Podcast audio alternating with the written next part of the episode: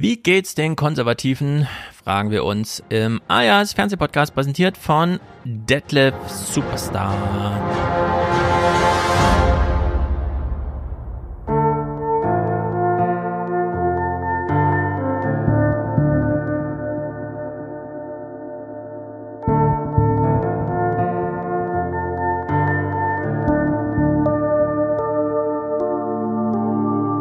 I, thought from the very beginning that there would be no distinction between uh, Donald Trump's uh, campaign appearances and Donald Trump's you know, going in for his various court appearances for the various uh, trials that he's a part of. What are you watching? What are you reading? What are you listening to? I watch Blaze TV and Fox News, and I have um, Truth so- Social, and I'm all over Twitter. I will totally obliterate the deep state. We will find the globalists, warmongers, and the bureaucrats who have weaponized our justice system, and we will escort them from federal buildings. We're going to get them the hell out of government. You're going to see the Justice Department turned inside out. For far too long, this bureaucracy has imposed its will on us. It's about time we impose our will on it, and that's what we're going to do. Yeah, I do hear this all the time. People feeling like they can't talk about their support for President Trump.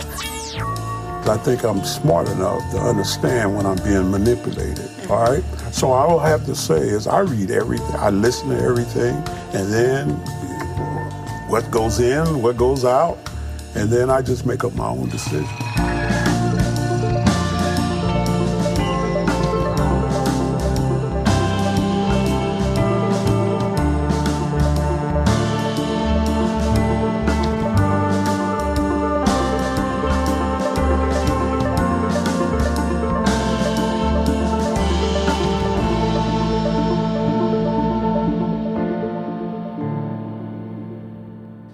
Jo, ein Intro voller Amerikaner. Das heißt, wir reden heute über das Englische mit Thomas.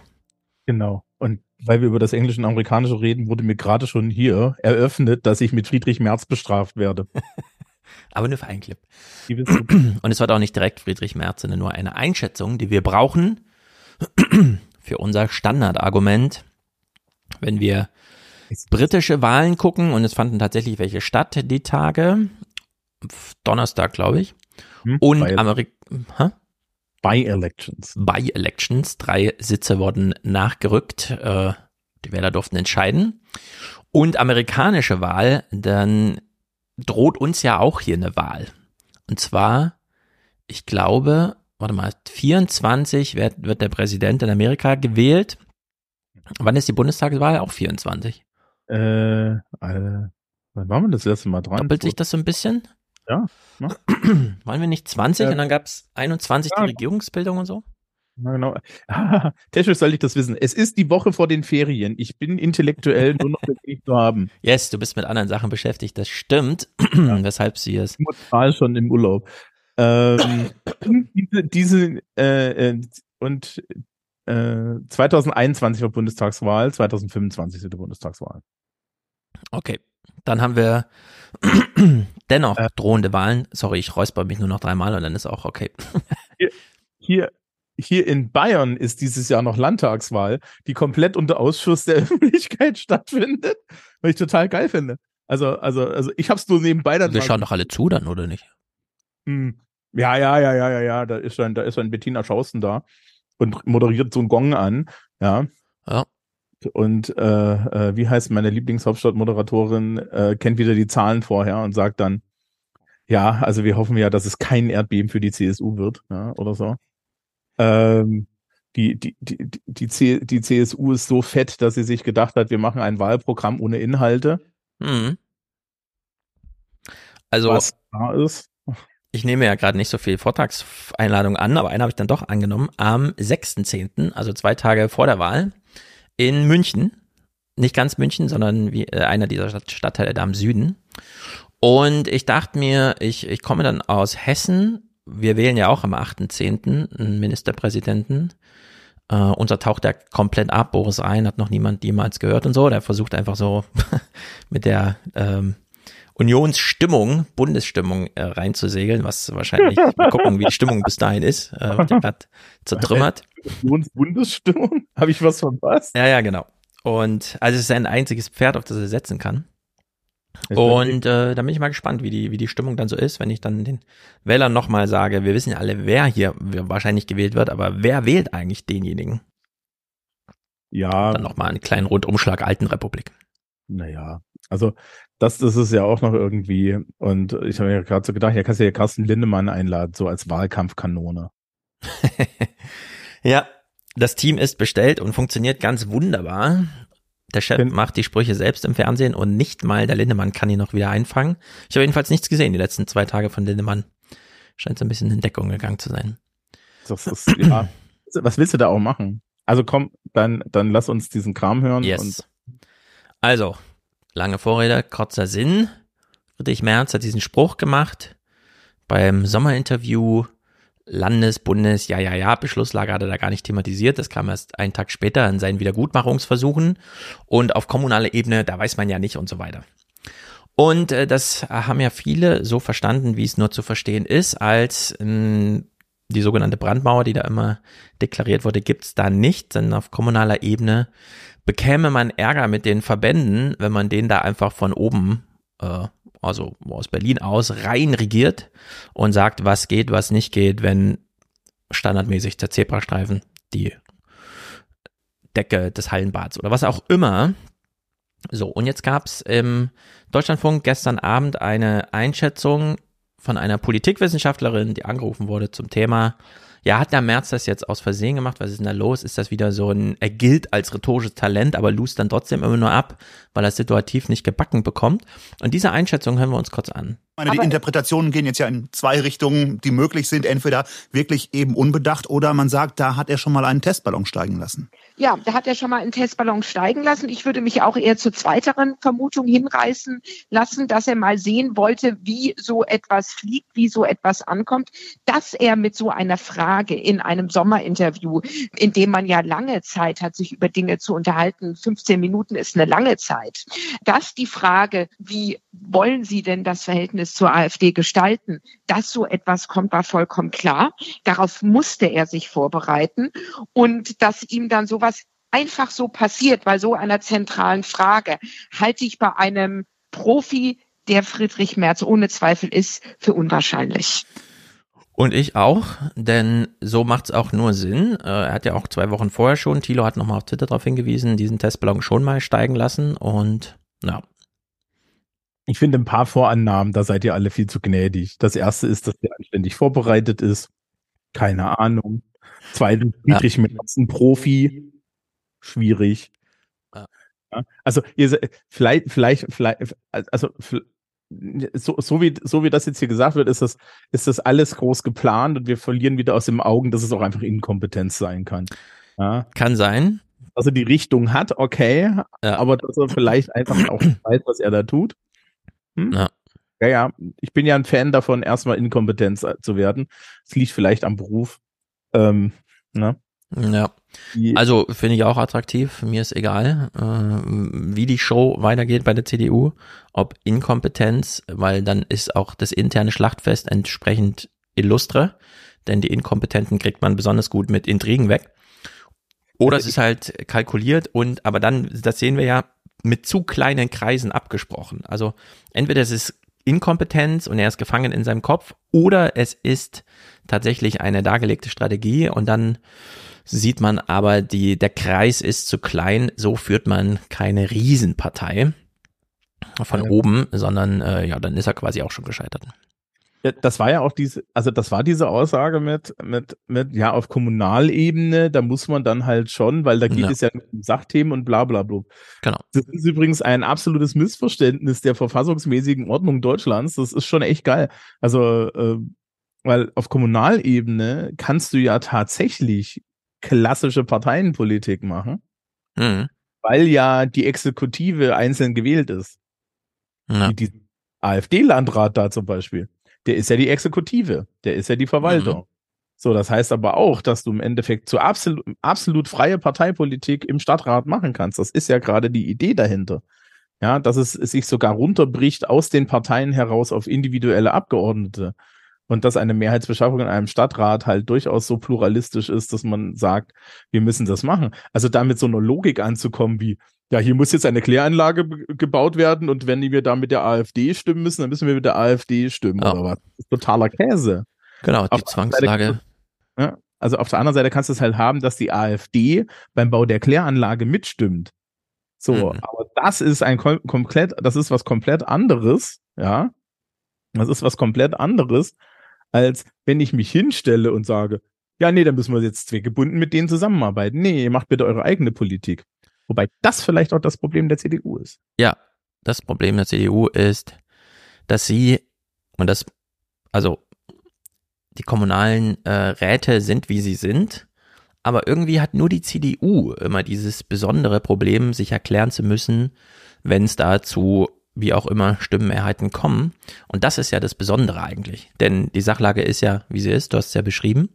Äh, da ist man fett drin in der Exekutive und da wird man ja auch extra dafür verbeamtet. Das habe ich ja mit Wolfgang im 20er auch mal kurz besprochen, dass man eigentlich in jedem Wahlamt pausiert, äh, falls man Beamter ist, außer auf dieser kommunalen Ebene, da wird man extra auf Zeit für beamtet. Also da kommt man gar nicht drum herum, äh, sowieso schon gemeinsam Sache zu machen. Nur dieser Makel, äh, da so eine Tür aufzumachen, der hängt halt besonders der CDU dran. Und äh, dass sie das nicht hingekriegt haben, das verstehe ich irgendwie nicht, denn es gab ja mal dieses kurze Fenster nach der letzten Bayernwahl, glaube ich, oder vor, als Markus Söder festgestellt hat, ah ja, dieses Rechtsblinken und Original wählen, das bringt's ja gar nicht, denn wenn dann irgendwie die Bienen gerettet werden sollen, dann fahre ich viel besser als der beste Klimaschützer und Bienenretter und so weiter. Und diesen Track hätte man ja durchaus behalten können, um dann auch die Schmuddelecke Schmuddelecke sein zu lassen. Aber ständig aus etablierter Sicht Schmuddelecken-Themen zu thematisieren, in der Hoffnung, dass da Wählerwanderung stattfindet, hat natürlich diese Grenze für die CDU verwischt. Andere Parteien haben das nicht gemacht und deswegen stehen die auch nicht in der Diskussion, obwohl es natürlich kommunalpolitisch äh, für diese Parteien genauso eng ist, ja, mit so. Und ich meine, der Beschluss der CDU ist halt hammerhart. Äh, da gibt's keine Zusammenarbeit und die Frage ist dann, was ist eine Zusammenarbeit? Und äh, auf kommunaler Ebene sehen wir ja, dass sie nicht drum rumkommen. Ja, äh, aber wie gesagt, die Frage der Zusammenarbeit ist ja, was, ne, mache ich jetzt eine, mache ich jetzt politische Vorschläge und habe äh, und habe hin und wieder die AfD, ja. die mitstimmt, ja, vielleicht auch, weil sie tatsächlich ein, mal einen Inhalt hat, ja, manchmal haben die auch mal einen Inhalt, ist eher zufällig aber passiert. Mhm. Also, ne, das Klärwerkbeispiel, warum sollten die da Nein sagen? Ne? Ja.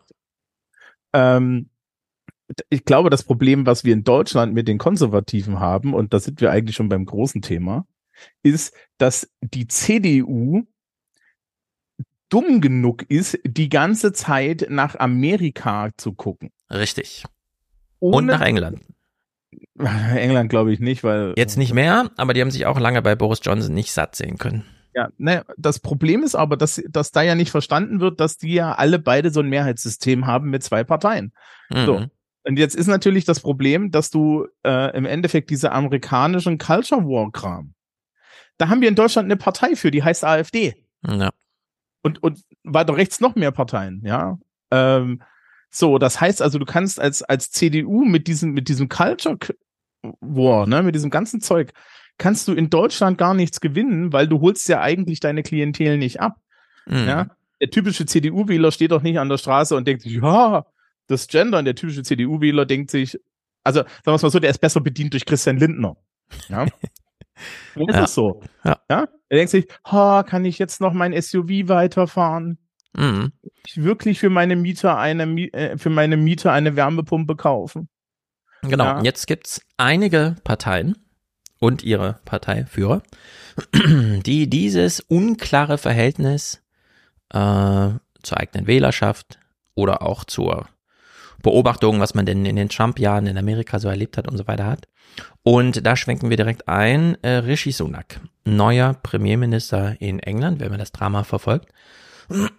Annette Dittert, äh, immer noch, aber ich glaube schon aus, auch mit Hobbyambitionen, Berichterstatterin aus London und England allgemein für die öffentlich-rechtlichen hat jetzt einen Blättertext geschrieben und wurde dazu auch vom Blätter Podcast also in der August-Ausgabe 23, befragt und da macht sie folgende Einschätzung zur Politik von Rishi Sunak. Der ist politisch zu schwach, um auch nur irgendetwas von dem, was Johnson angestoßen hat, zurückzunehmen, sondern er fährt genau denselben Kurs. Er lügt genau wie Johnson im Parlament. Ähm, er versucht, Starmer mit absurden Kulturkampf-Memen äh, ständig zu diskreditieren. Also das ist alles extrem unsachlich, genau wie vorher, nur dass es rationaler daherkommt, weil er eben nicht so, ja, weil er einen besseren Friseur hat, sagen wir mal so. Ja, ein besserer Friseur, ansonsten wie Johnson. Und das ist natürlich eine kräftige, starke Aussage, die ja. wir ja gar nicht nachvollziehen können, wenn wir Rishi Sunak nur immer in diesen Schnittbildern UNO, äh, ach UNO, NATO-Treffen hier, irgendwas und so, ne? Und dann sieht man ihn immer so und denkt, na, das ist, zum Glück haben die jetzt einen vernünftigen. Und ja, weil er zum Friseur geht. Wobei, wenn du genau hingehörst, Annette Dittert war eigentlich noch gemeiner, ja. Also, es ist nicht wie Johnson, sondern der Typ ist so schwach und ja. so blass. Und das ist ja auch so das, was ich aus den englischen Podcasts immer nehme. Er ist so schwach, so blass, so, so absolut überfordert, ja. dass er nicht anders kann. Und natürlich hat er dann noch im Homeoffice so jemand sitzen wie Suella Braverman, ja, die dort, also ich weiß nicht, die ist technisch gesehen, ist, ist, ist könnte in Deutschland nur in die AfD gehen, ja, also, mhm. oder, und, und selbst denen wäre die vielleicht zu radikal, ja, ja. also, aber das, das, das sind ja solche, das sind ja, das, das sind ja solche Sachen, ja, du hast dann so Rechtsausleger äh, äh, in der Partei und er sitzt da halt so in der Mitte wie diese, äh, wie diese unheimlich schwache König, der nichts kann. Und das Einzige, was ihm dann halt bleibt, ist genau diesen, diesen, diesen Johnson-Kram nachzumachen. Und er macht ihn auch noch ja. schlecht nach. Ja, also du musst ja auch irgendwie die Show bieten und er kann halt nicht die Show bieten, weil das sieht, das sieht, ich habe mir das ja auch schon angeguckt. Das sieht ja so aus, als würde ein Börsenmakler sich mit mit äh, mhm. streiten und dann ist das drüben und so. Also weißt du, der andere hatte wenigstens eine lustige Frisur, ja. Ja, die Sprüche im Parlament zünden nicht, genau. Und Starmer hält ja aktuell die Füße absolut still, ja, weil er ja immer noch bei diesem Projekt ist, dass er seine Ming-Vase, so ein Spruch mhm. von Tony, ne, äh, eine Mehrheit, äh, eine Mehrheit zu halten ist wie eine Ming-Vase durch einen sehr glitschigen Flur zu, zu tragen. Ja. Genau, da muss man aufpassen. Wir sehen ihn ja auch selten, wenn wir BBC-Nachrichten gucken. Heute allerdings taucht er auf, denn er ist in Feierlaune. Vorher, äh, Caroline fragt im Chat Stefan in München, wann hat er gesagt? Am 6.10. habe ich gesagt. Also zwei Tage vor den beiden Landtagswahlen in Hessen und Bayern. So, wir gucken also uns das Schauspiel an, äh, wie eben beschrieben. Wir haben Merz, wir haben Sunak, der eine Opposition, der andere in Regierung, dann haben wir Trump, war schon mal Regierung, jetzt in Opposition quasi irgendwie und will wieder eine Regierung. Und äh, jeder für sich kämpft irgendwie um Stimmen, äh, macht das aber nicht mit so einer Ming-Vase, sondern wir sehen, da wird ordentlich rumgepoltert, das ist genau das Gegenteil, man rennt wie so ein Elefant eigentlich äh, durch den ganzen Betrieb. Und alle oder manche wollen auch so ein bisschen Erbe verteidigen oder irgendwann woran anschließen und wie auch immer. Und das ist nun Sunak bei seinem ersten Test hier nicht gelungen. Wir hatten diese drei Wahlen, wir lassen uns mal langsam vorbereiten, die letzte Woche stattfanden in England. Now, heat of the metaphorical kind is on Rishi Sunak this week in the form of three by-elections on Thursday, which will provide a major test of his authority. Each one is in a Tory-held seat, and all of them are as a result of their MP exiting the Commons. Nick's already brought us the story of Uxbridge and South Ruislip, Boris Johnson's seat, and Selby and Ainsty. So, sie hat es alle dreimal genannt. Das eine war Boris Johnsons Seat. Wir haben es also mit drei Wahlkreisen zu tun. By-Election heißt einfach Nachwahl oder Ja, genau, das ist also, das ist ja total toll. Da fällt mir eine Sache ein. Ähm, Boris Johnson hat jetzt ein Amt nochmal. Hm. Er ist nämlich Steward und ich muss das jetzt nochmal kurz nachgucken. Also es gibt in äh, äh, äh, äh Steward, also es gibt irgendwie zwei, zwei, zwei Sachen. Äh, ja. Eine Stewardship von irgendeinem ähm, von irgendeinem kleinen Gebiet und von einem und, und von einem Haus weil du kannst nämlich als britischer, äh, als britischer Parlamentarier nicht zurücktreten. Mhm. So. Du darfst nicht zurücktreten, das steht in einem Gesetz von 1600 irgendwas. Aha. Wenn du aber Teil der Regierung wirst, dann fliegst du raus, weil dann bist du ja Teil der, Exek der, der Ja. Teil des Königshauses. Also gibt es zwei fake Aufgaben, Aha. Ja, wo du dann auf etwas aufpassen musst. Ah, Und auf diese Posten werden dann immer diese, werden dann immer diese, die, diese weggelobt. Da kommt es her. Ja, ja, genau, diese Abgeordneten draufgesetzt, die haben dann keine Aufgabe, aber sie sind ja Teil der Regierung und damit sind sie draußen. Und, und, Ah. und, und Johnson hat jetzt irgendwie die, die Stewardship, diese Stewardship. Und ähm, das ist, und dann wird halt neu gewählt, dann gibt's diese By-Elections, ja. Und By-Elections sind halt ganz interessant, weil das im Endeffekt so ein bisschen ist wie bei uns die Landtagswahl, dass du mal zwischendrin guckst, Genau. wie ist so die Stimmung. Und das fand jetzt in drei Wahlkreisen statt, die alle mit großen, also Double Digit, 10, 11, 12, 13 bis 17 Prozent äh, Überhang für die Tories gewonnen wurden. Und Sendungseröffnung mit den alten Wahlergebnissen am Donnerstag wahrscheinlich. Good evening. 53%, 56%, 60%. Those are the Conservative vote shares at the last general election for the seats where counting has begun. It's quite an extraordinary state of affairs that all three are up for grabs tonight. There are very big questions, not just for the Prime Minister, but also for the opposition as returning officers crack open the ballot boxes to count the votes in North Yorkshire, in Somerset, and in Uxbridge, Greater London, former home of Boris Johnson. So, er hat sie schon mal genannt, aber es ist noch viel interessanter, sich das mal so auf einer Karte zu verdeutlichen. Mm, denn in dem Falle, du meintest ja eben, da kann man dann schon mal gucken, das ist wie so eine Midterm-Election irgendwie.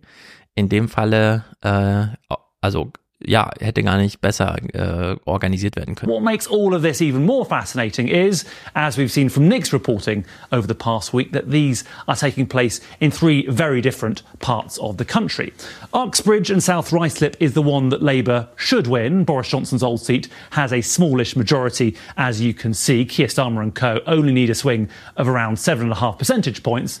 It's suburban London. There have been some demographic shifts as younger families move to the outskirts, but there are lots of motorists too, and Sadiq Khan's ultra low emission zone is a little divisive. Now, the second and rather tougher Labour target is Selby and Ainsty in North Yorkshire. It's rural, a mixture of towns and villages. A far larger a Conservative majority, as you can see, means a bigger swing is needed too, of about 18 percentage points. If Labour win this, well, tectonic plates could be a shifting similar to the advances of New Labour.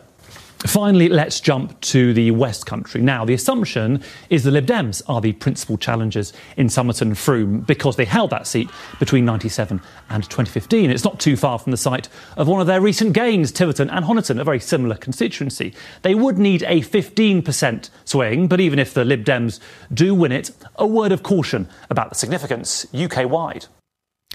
So, also bei dem einen regieren die, oder was heißt regieren, da hocken die Lib Dems mit drin. Der andere ist ein super entscheidender Wahlkreis und dann Boris Johnson seiner. Und geografisch wirklich schön verteilt, muss man sagen. Ja, naja, das Interessante ist, Selby and Ainsty ist Red Wall, die dann Mhm. der Wall wurde. Johnson hat ja da oben ganz schön Ja. gewonnen. Ja, Somerton and Froome ist so eine typische Labour-Gegend eigentlich. Mhm. Und Uxbridge and Ruislip ist ja, geht's halt um, um den Seat von Johnson. Ja. Und es ist So. dann auch schon urbanes London, da haben wir eben gesehen, da fuhr die U-Bahn Ja, das bisschen. ist aber auch schon, das ist aber auch schon, ja, das ist schon reiches London. Ja. Gut, also am Freitag Wahlergebnisse. Newsnight now on BBC Two with Mark Urban.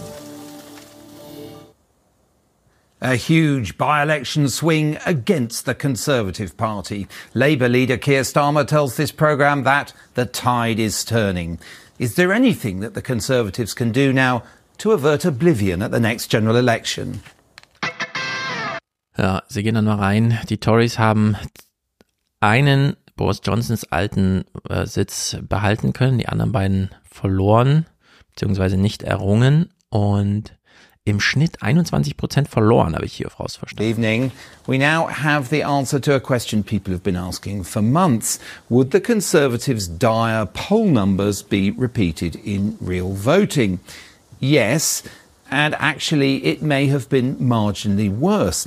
The Tories were around 18% behind Labour in recent polling, but according to pollster Sir John Curtis, their vote was down 21% in yesterday's three by elections. There were some crumbs of comfort, mainly holding on to Boris Johnson's old seat, Uxbridge and South Ruislip. Disappointing for Labour there. And the Tory chairman was quick to point out that Labour had lost its deposit in Somerset and Frome. But does the rise of the Liberal Democrat vote there at the same time as the Labour one in Selby spell double trouble for the Conservatives? Let's start tonight then with Nick in North Yorkshire, scene of that 23% swing to Labour. Ja. Im Folgenden haben sie dann Minuten, 10 Minuten, 20 Minuten, 30 Minuten lang darüber geredet, was jetzt in diesen Wahlkreisen und Ah. so weiter. Hat sie sehr beschäftigt. Die, die Darstellung ist ja ganz spannend. Also was, was ist wirklich passiert? Die Lib Dems und Labour haben sich so ein bisschen koordiniert und die Lib Dems haben Somerton und Froome bekommen und im Norden hat Labour das Ding mitgenommen. Ne? Ja, haben wir ja auch Mhm. gerade gesehen, das macht Sinn. Ja. So. Äh, Uxbridge haben sie irgendwie mit einer ganz, ganz, ganz kleinen Zahl nicht bekommen. Und ich weiß nicht, ich weiß nicht, in ich muss, ich muss gucken. Ähm, das- das soll ich nebenbei hier immer dann Dinge googeln muss. Äh, Count Binface Hm. hat ähm, Count Binface, der berühmte, der, der berühmte, der dann immer antritt, genau, der ist, äh, der, der, der ist hier auch wieder angetreten ähm, bei dieser Wahl. Der, und zwar im, im, im, äh, im Wahlkreis von äh, im Wahlkreis von Boris Johnson. Können wir ja kurz sagen, der Conservative, äh, der Conservative Abgeordnete, der gewonnen hat, hat gewonnen mit 13.965 Stimmen. Mhm. Der Labour-Kandidat hat 13.470 Stimmen. Also, ja, wollen wir nichts sagen. Count Binface ist vor UKIP und vor Rejoin EU und vor noch ein paar anderen so, so ganz krassen Rechtsaußenparteien. Ähm, das heißt also, jemand mit einem Eimer auf dem Kopf war erfolgreicher als Ja. UKIP.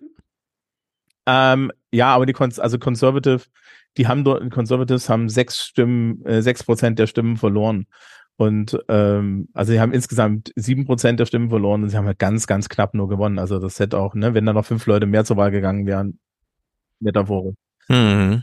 dann hätte sich die Sache, die Sache schon erledigt, ja. Und Aber durch diesen Wahlkreis im Norden da oben Anlass für Keir Starmer mal wieder im Fernsehen aufzutauchen. Es ist ja wirklich erstaunlich, wie lange man ihn eigentlich so gar nicht nirgendwo gesehen hat, zumindest nicht in diesen Wochen, die wir dann hier diese Nachrichten geguckt haben. Aber da tauchte er dann auf, um seine Feierstunde zu halten. A celebratory walk for the leader, introducing his young namesake to the nation. It's the first time ever I've been able to say, well done, Keir. And the warrior against complacency, unable to hide his delight. It's fair to say that when this by election was called, most people said Labour doesn't have a chance. You're not going to get near a 20,000 uh, Tory majority. And so the fact that we have, I think, shows the tide is turning. The tide's gone out a long way on the Tory party. And the, the predominant cry from Selby and Ainsty is a cry for change. They want change. I think that's reflected across the country. But we need to earn every vote. We need to go forward. But this is a very, very big step in the right direction as far as the Labour Party is concerned. Tide is turning. Are you where your new best friend Tony Blair was in 96 97? Look, we go into 2024 um, fighting the next election, um, uh, you know, not fighting the election in 1997. We've taken the Labour Party from a very bad uh, result in 2019 to a position where we're credible contenders at the next general election. Jo, immer wieder erstaunlich, finde ich, wie lange das alles schon her ist. Gerhard Schröder, Tony Blair, 97, 98, das ist ja halbe Ewigkeit. Ähm, also ich finde erstmal total toll, dass Keir Starmer mal wirklich wie ein Mensch wirkt. Ja. Ich sehe den so selten, dass der mal so wirkt. Also ganz ehrlich, das ist, das fand ich jetzt wirklich sehr gut. Ähm, generell, er hat halt das Problem, dass er politisch nicht so viel tun kann, weil er Angst haben muss, dass das alles kippt. Und anscheinend da auch so ein bisschen zu viel Angst hat. Auf Mhm. der anderen Seite, ähm, die Conservatives sind tot. Ja, also, also, also ich weiß nicht, wer, wo jetzt, also anscheinend gibt es genug verblendete Menschen, ja. äh, und vielleicht auch genug Rentner, aber es ist wirklich so eine, so eine Frage, ja, wo kommt da jetzt noch die, die Mehrheit her und die, und, und, Und er muss ja nicht wirklich viel tun. Also er lässt es einfach laufen und kann dann immer sagen, ja, Entschuldigung, aber ihr habt das doch kaputt gemacht. Ihr habt das doch kaputt gemacht. Im Übrigen eine Strategie, die wir in Deutschland noch nicht sehen, dass sie gegen Friedrich Merz implementiert wird. Ja, wo ich dann nur sage, das ist doch eigentlich, ja, ähm, äh, das wäre also das nächste Wahlplakat für Olaf Scholz, kannst du dann auch drauf schreiben. Gebt mir noch mal zwölf. Mhm. Also Merz ist da so ein bisschen besonders, finde ich, weil man den von damals noch kennt und so für viele Wähler, die waren damals schon bei vollem Bewusstsein zur Jahrtausendwende und haben äh, ihn noch so in Erinnerung und schwelgen irgendwie in dieser Zeit. Also da kommt so ein Nostalgiefaktor. Ohne den, also wenn man jetzt äh, Sunak sich auch so vorstellt, was er ja wahrscheinlich ist, neu im Amt, so richtig bekannt jetzt auch nicht. Die Leute haben sich nicht wirklich eingefühlt. Da frage ich mich auch, wie soll der eigentlich äh, einen Wahlkampf führen und gestalten? äh, wir haben ja gehört, wie seine Auswege sind von Annette Dittert, dass er quasi so eine Medienshow abseits der politischen Arbeit, die er macht, äh, so veranstaltet. Naja, was das alles für die General Election dann äh, 2024, also nächstes Jahr bedeuten könnte, nur ein kurzer Ausschnitt. Now, you'll have heard endless talk of swing in the past 24 hours. So let's look at Labour's challenge. What numbers Keir Starmer will need to get into number 10? Well, on current constituency boundaries, at a 3.5% swing from Tory to Labour, Rishi Sunak's party would lose their majority in Parliament.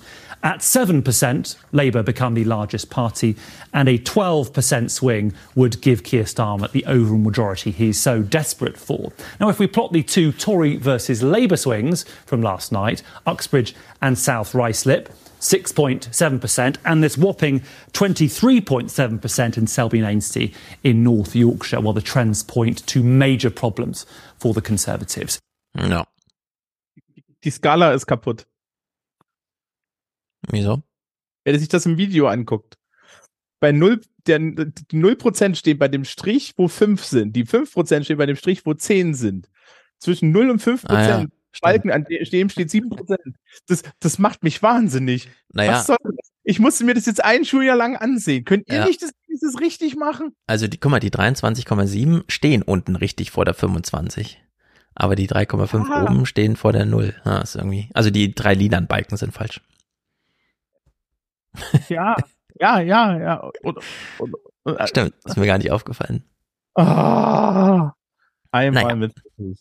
Also es Ja. geht zur Sache, äh, man braucht insgesamt 12 Prozent, um In, in der ohne Koalitionspartner und so weiter zu regieren und äh, schafft in manchen Wahlkreisen bis zu 23.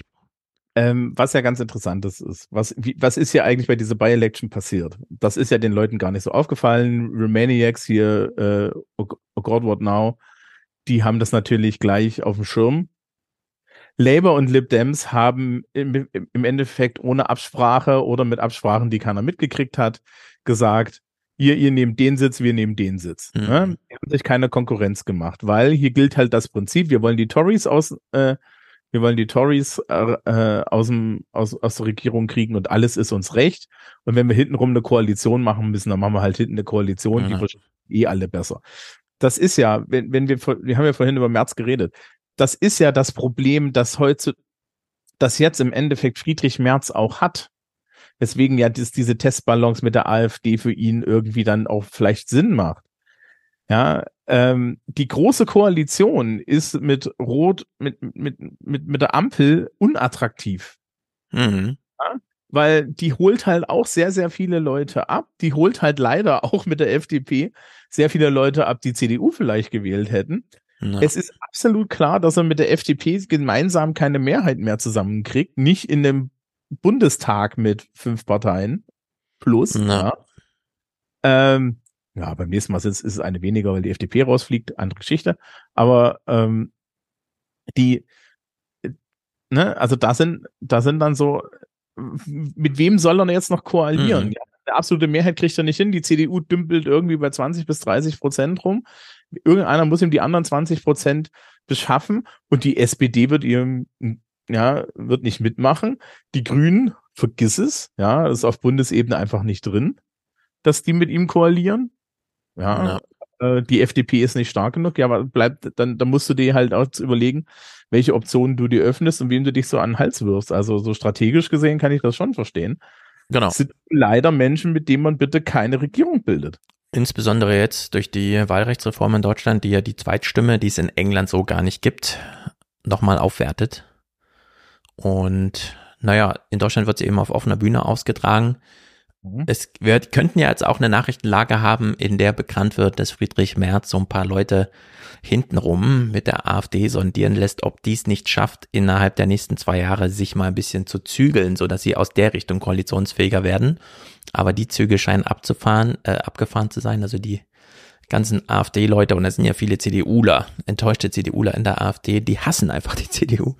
Die würden sich auf solche Spielchen dann gar nicht einlassen und in deren Sicht ja, Ja. muss Merz das auf offener Bühne dem, vor den Wählern austragen. Ja, bei der AfD ist ja auch nicht ganz klar, wer da jetzt eigentlich wirklich die Ja, genau, wer ist eigentlich ansprechbar da? Ja, und auch noch also- in zwei Jahren dann in Verantwortung. Also ist es, ist es, ist es Höcke, ja, ist es, ist es wirklich schon diese, ja, also der Flügel, also als es damals hieß, der Flügel hat sich aufgelöst, ja, bin ich ja lachend vom Stuhl gefallen. Ja. ja da, das, das, das ist wie wenn die RAF einen Brief geschickt hat, ja, wir haben uns aufgelöst. Ja. Genau, der hat den Laden übernommen da in Thüringen. Ja. Gut. Trump. Vielleicht die nächste Landtagswahl. Jo, so ist es. Trump, die nächste General Election steht an. Oh ja. Aber für Trump gibt es jetzt viele Termine, unter anderem sein brenzliches Ermittlungsverfahren ist ja soweit abgeschlossen, dass es zum Prozess kommt, wegen dieser äh, Einbehaltung dieser ganzen Geheimdokumente, was weil die ja nun alle irgendwie sehr nervös macht. Also Geheimdokumente ist ja so ein wirklich ganz gefährliches Konzept da in Amerika. Und sich denkt auch immer dieses Papier, ne, so Dokumente im Sinne von, die haben wir nicht in den Filmen jetzt gelernt, die letzten 20 Jahre, dass das alles mit USB-Stick rumtransportiert wird. Nein, es geht so um ausgedruckte Stapelpapiere, die irgendwo rumstehen. Ja, die auch vernichtet werden können. Also das ist ja, ja. das ist ja so eine Sache, die wir jetzt äh, äh, im digitalen Schulbereich auch immer wieder sehen, dass Papier Wahres ist. Mhm. Das ist halt so, ne, so ein handgeschriebener Aufsatz, da kannst du nicht mit ChatGPT arbeiten. Genau. Ich, äh, mir liegen sie ja alle im Ohr mit diesem, äh, aber die Haptik, aber die Haptik und so weiter, während ich äh, sage, nein, äh, ihr braucht das Buch digital, damit es euch vorgelesen werden kann. Nein, man möchte gern das Buch irgendwie anfassen. Also äh, irgendwo liegt da noch so ein Zauber begraben. Äh, der wird jetzt Trump zum Verhängnis. Der Termin steht fest. Good evening and welcome to the News Hour. A federal judge today ordered that the trial in the classified documents case against former President Donald Trump begin on May 20th, 2024. U.S. District Judge Aileen Cannon rejected the Justice Department's bid to try the case in December, as well as the former president's request for a delay until after the 2024 election. So, liegt also jetzt genau dazwischen. Zwischen der General Election und nachdem sich die Republikaner auf einen Kandidaten geeinigt haben. Also man kauft jetzt die Katze im Sack in Amerika, wenn man als Republikaner zu den Vorwahlen geht. Ich meine, mu- muss man auch mal sagen, die Eigenständigkeit, die Eigenständigkeit der Richter finde ich dann ja an der Stelle super. Ja. Äh, jetzt wäre natürlich noch eine interessante Frage, diese Richterin, ja, ähm, ähm, ob die von ihm ähm, ernannt wurde. Ähm, soweit, ich weiß es nicht ganz genau, aber es hieß wohl, ja, sie kommt auch, also fällt auch unter dieses 144 Richter wurden bestellt und so weiter während seiner Amtszeit. Ähm, und dass natürlich die Gerichte von sich aus jetzt auch so einen Antrieb haben zu zeigen, nee, nee, wir machen das schon so. Also wir sind äh, Neutral. neutral, unabhängig, überparteilich, wie auch immer. Je nachdem, also man kam ja auch nicht drum um, jetzt ein Termin musste gefunden werden, also hat man jetzt einfach Mai 24 genommen. Ich finde, die, es ist einfach genau richtig. Denn es spitzt sich zu, was sowieso nicht vermeidbar ist, nämlich dass jetzt wirklich eine Schicksalswahl dann stattfindet. Wenn Trump es nicht schafft, ist er weg vom Fenster. Also dann ist er wirklich nur noch Kommentator am Seitenrand äh, fürs Land und für die Republikanische Partei. Alle weiteren Zöglinge, die so in seinem Strudel, müssen dann gucken, wo sie bleiben. Also eine Umorientierung wird es da eh äh, geben müssen. Und es ist aber auch so rechtzeitig vor dieser General Election, dass man wirklich weiß, was man dann wählt. Äh, das kommt man ja manchmal nicht drum rum. Das hatten wir jetzt in Sonneberg auch. Äh, gewählt wurde, wie gewählt wurde, aber man kommt nicht umhin zu sagen, da hat sich halt einfach der äh, die soziale Struktur mal Bahn gebrochen in politische Realität, aber warum, warum immer mit irgendwelchen Tricks das nochmal vermeiden? Ja, vermeiden heißt ja dann nur aufschieben und so. Also es hieße dann, je nachdem, wie sich das jetzt entfaltet, Trump wird republikanischer Kandidat, schon aus Ermangelung an Konkurrenz. Ron DeSantis und so, die schmieren ja alle komplett ab. Und das heißt aber noch nicht, dass dann irgendwas passiert ist, sondern die Amerikaner müssen dann nochmal alle, unabhängig davon, welcher Partei sie sich vorher zugerechnet haben, um sich für eine Wahl anzumelden und so weiter, eine Entscheidung darüber fällen, was passiert denn jetzt hier? Denn er wird ja dann auf jeden Fall als Angeklagter in die Präsidentenwahl gehen. Das wird ja nicht im Mai bis November dann irgendwie entschieden oder so, sondern da finden dann diese Sitzungstermine statt. Das wird verhandelt äh, und so weiter und so fort. Also in der Hinsicht sehr brenzlig und diese Co-Evolution von, dass es so zwei Straßen gibt. Ja, das eine ist der Wahlkampf und das andere ist dieser Gerichtsprozess. Das eine ist öffentliche Meinung, das andere ist, was steht in dem Gesetz und wie legen wir es aus.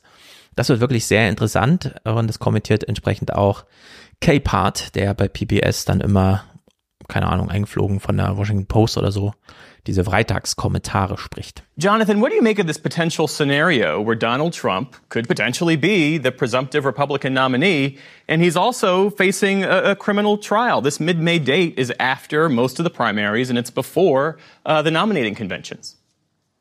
Right. Well, I baked that in. I, I, thought from the very beginning that there would be no distinction between uh, Donald Trump's uh, campaign appearances and Donald Trump's you know, going in for his various court appearances for the various uh, trials that he's a part of. No distinction, hat er gesagt. Hm.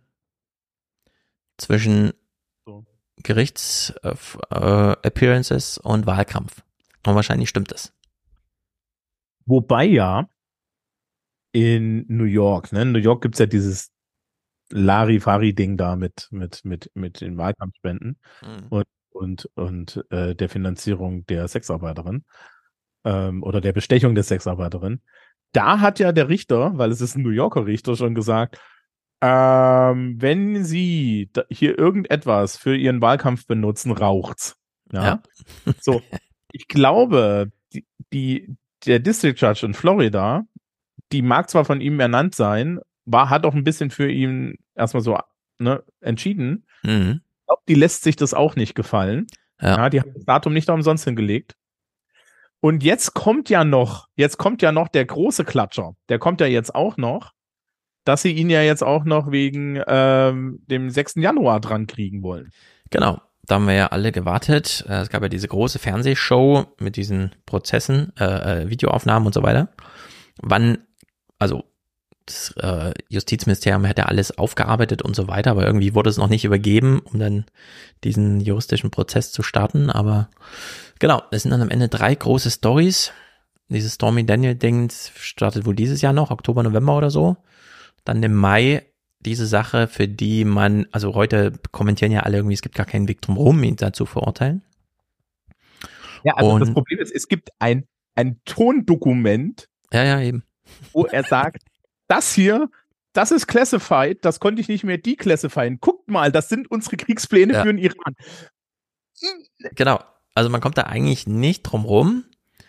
Mal gucken, ob er da noch irgendwie einen Weg für sich findet. Es ist, äh, ja, das wird mit diesem Wahlkampf dann irgendwie ablaufen oder, das ist eine Idee von Scott Galloway, die er im Pivot Podcast geäußert hat, man versucht Trump jetzt nicht unter Druck zu setzen, sondern so latent zu appellieren im Sinne von, du bist doch auch ein vernünftiger Mensch.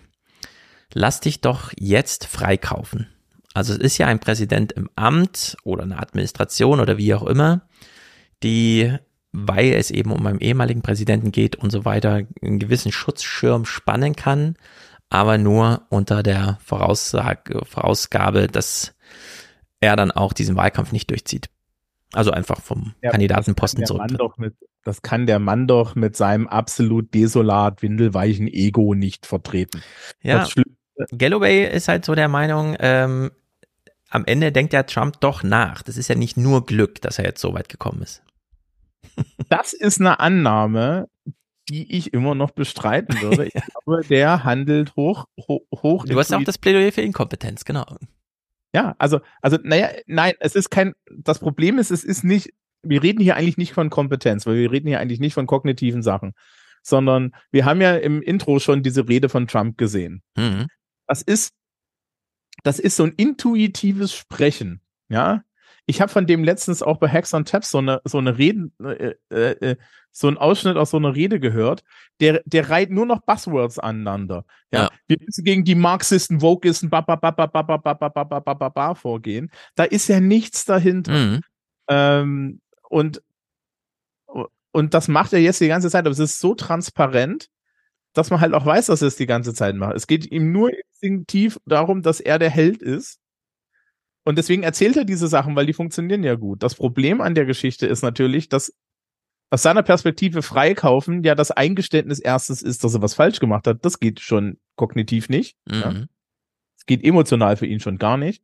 Und ähm, er müsste sich ja dann von of all people, er würde zweimal gegen Biden verlieren im Endeffekt. Ja.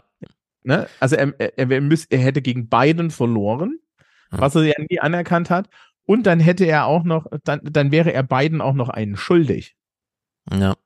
Ne? Also, Also es- er wird auch noch dankbar sein. Das wird nicht passieren. Das Ja. ist das Problem da. Es ist eine Scott Galloway-These und ich hänge der trotzdem ein bisschen an, weil Scott Galloway auch der Meinung ist, äh, Trump kann gar nicht wiedergewählt werden. Klar, Biden ist irgendwie 100 Also- Jahre alt und so, aber äh, der Wahlkampf lässt sich wohl so managen, dass äh, es mathematisch dadurch, dass es eh nur um drei, vier Battle States geht und so weiter, gar nichts groß anbrennen kann. Der Meinung war ich ja beim letzten Mal auch schon und dann Ja. war es ja so irre, dass plötzlich Corona kam und alle dann meinten, ja, der hat dann nur wegen Corona verloren und man aber realistischerweise auch sagen muss, nee, alle im Amt befindlichen Regierungschefs wurden durch Corona eigentlich gestärkt. Die Leute haben sich hinter denen versammelt. Selbst Jens Spahn wurde plötzlich zum sehr guten Gesundheitsminister ausgerufen und so.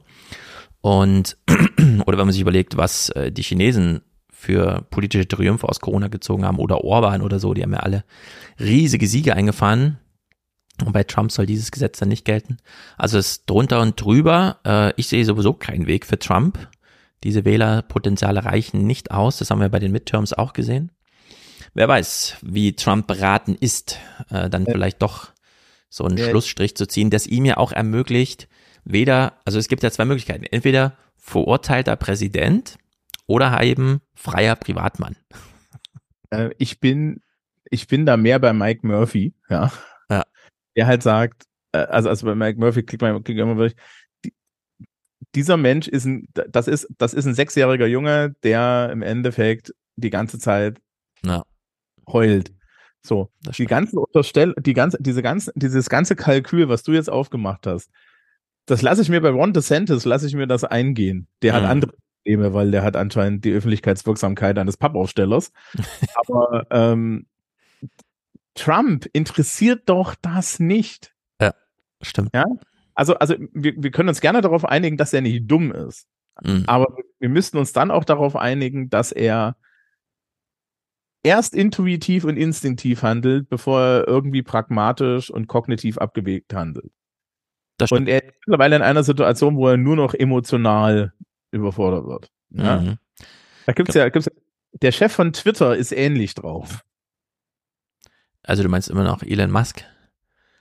Ja, das ist ja jetzt was mit dem X, habe ich gelernt heute. Ja. Ich meine, aber er hat ja extra eine Chefin bestellt, die jetzt auch eigentlich schon äh, Twitter führt, aber irgendwie macht er das doch weiter. Ja, ja hat, so. irgend, hat, ehrlich, hat irgendjemand geglaubt. Das, das, das, das ist ja, also, also Elon und, und so weiter. Was wir hier, was wir ja eigentlich sehen, ist, wie sehr dieses ganze Gehype, dieser, dieser Tech-Bubble uns eigentlich die Welt kaputt gemacht hat. Ja. Das stimmt. Und Trump ist auch so ein Symptom. Also das muss man ja ganz klar sagen. Trump ist auch so ein Symptom. Hm. Und Trump können wir jetzt auch zusehen dabei, wie er die Institutionen zertrümmern möchte. Also dieses Wort äh, aneinanderreihen, wie du es eben schon genannt hast. Ja, ja, am Ende ist das wahrscheinlich wirklich nur dieser Sechsjährige. Trump, as we know, is facing potentially a third indictment in a matter of days for his efforts to overturn the 2020 election. Much of his campaign has been centered on his plans to go after the Justice Department. I will totally obliterate the deep state. We will find the globalists, warmongers, and the bureaucrats who have weaponized our justice system and we will escort them from federal buildings. We're going to get them the hell out of government. Ja, jetzt sagt Capehart dazu, es ist immer noch verwunderlich, überhaupt on track zu sein. I'm old enough to remember Donald Trump on the campaign trail in 2016 saying it would be a mistake for the American people to vote for someone who's under under a federal investigation. Donald Trump it, it now has two criminal indictments, maybe others coming down the road. And yet he's got a party that is circling the wagons around him, including a guy whose own life was threatened by it. It is it, it's unbelievably shameful. Uh, unbelievably shameful. And one thing about what Gary said about you know let's end this cycle of retribution. The retribution started with Donald Trump, and ending the cycle would be surrender. It would be surrender to author authoritarian forces trying to take over our democracy. So, jetzt hier kein Surrender, sondern Trump zur Strecke bringen. Allerdings, muss darauf hinweisen, Ron DeSantis Platz zwei. Angenommen, man kriegt jetzt irgendwie Trump runter vom Campaign Trail, dann würde ja DeSantis nachrücken. Was möchte der mit den Institutionen machen? Former uh, Trump advisor Russell Vogt that I mentioned has said that this plan is now, quote, Republican doctrine. And we've seen uh, other candidates like Florida Governor Ron DeSantis, who's the leading challenger to Trump, uh, talk about plans like this as well, wanting to abolish certain agencies and take more control. You're going to see the Justice Department turned inside out. For far too long, this bureaucracy has imposed its will on us. It's about time we impose our will on it, and that's what we're going to do. Ruth, is that also a classic example of autocratic capture? Ja, würde ich mal sagen. Also, äh, die Republikaner äh, möchten nicht nur keine Bundesregierung, also bisher war ja immer so klein wie möglich und so, jetzt möchte man sie nutzen, negativ, ja. zum eigenen Vorteil. Ich habe mal, so eine, ich hab, ich hab mal so eine kurze Frage, so fürs Publikum an sich. Sagen wir mal, im, im Bundesstaat Florida, die haben mhm. ja so einen Governor, ne? Also den, der leitet ja dort die Verwaltung. Das ist ja die Exekutive. Mhm. Der hat ja mit, der hat ja Frauen das Leben zur Hölle gemacht, weil er Abtreibung verboten hat. No. Müsste man da nicht eingreifen, weil der geht ja gegen die Freiheit vor?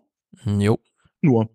Äh, der hat sich ja, äh, der, der hat ja versucht, einem seiner größten Unternehmen wirtschaftsschädlich äh, an Karren zu fahren, weil er mit deren politischer Botschaft oder deren Privatmeinung, weil Free Speech, mhm. Problem hat. Ist es nicht ein Übergriff des Staates gegenüber dem Privatunternehmen? Ist es nicht eigentlich das? Also ja, wo ist eigentlich der freie Markt? Ja, ne? Ja, das sind diese neuen ja, Paradoxien, ja. die man gar nicht mehr auflöst, sondern das, und das, der Mann ist ein Lügner. Und das Einzige, was der möchte, ist, der möchte an die Macht kommen, ähm, weil er an die Macht kommen möchte. Vielleicht an ja. der Stelle eine kleine Literatur hin. hm. Kennst du von Warren Ellis Transmetropolitan? Mhm. Äh, das ist ein, eine Comicserie, zehn, zehn Bände. Ja. Es ist im Publikum empfohlen. Das ist sehr schön. Man sollte es allerdings vielleicht heutzutage vielleicht eher bei, bei Tag lesen, damit man Zeit hat, dass man wieder schlafen kann. Ja. Ähm, und ein, der große Antagonist ist ein neuer Präsident für die Vereinigten Staaten. Der alte Präsident ist eher so eine Nixon-Figur. Mhm. Ja. Ähm, der nennt sich The Smiler und der grinst die ganze Zeit dann so mechanisch. Ja. Und der, der hat dann den Standardsatz, es ist richtig, weil ich der Präsident bin. Mhm. Er meint das ernst. Und Ron DeSantis ist The Smiler. No. Ron DeSantis geht es nicht ein, also, also Trump ist emotional und äh, ist so emotional kompromittiert und er möchte gerne irgendwie der Gewinner sein. Aber Trump geht es um sich.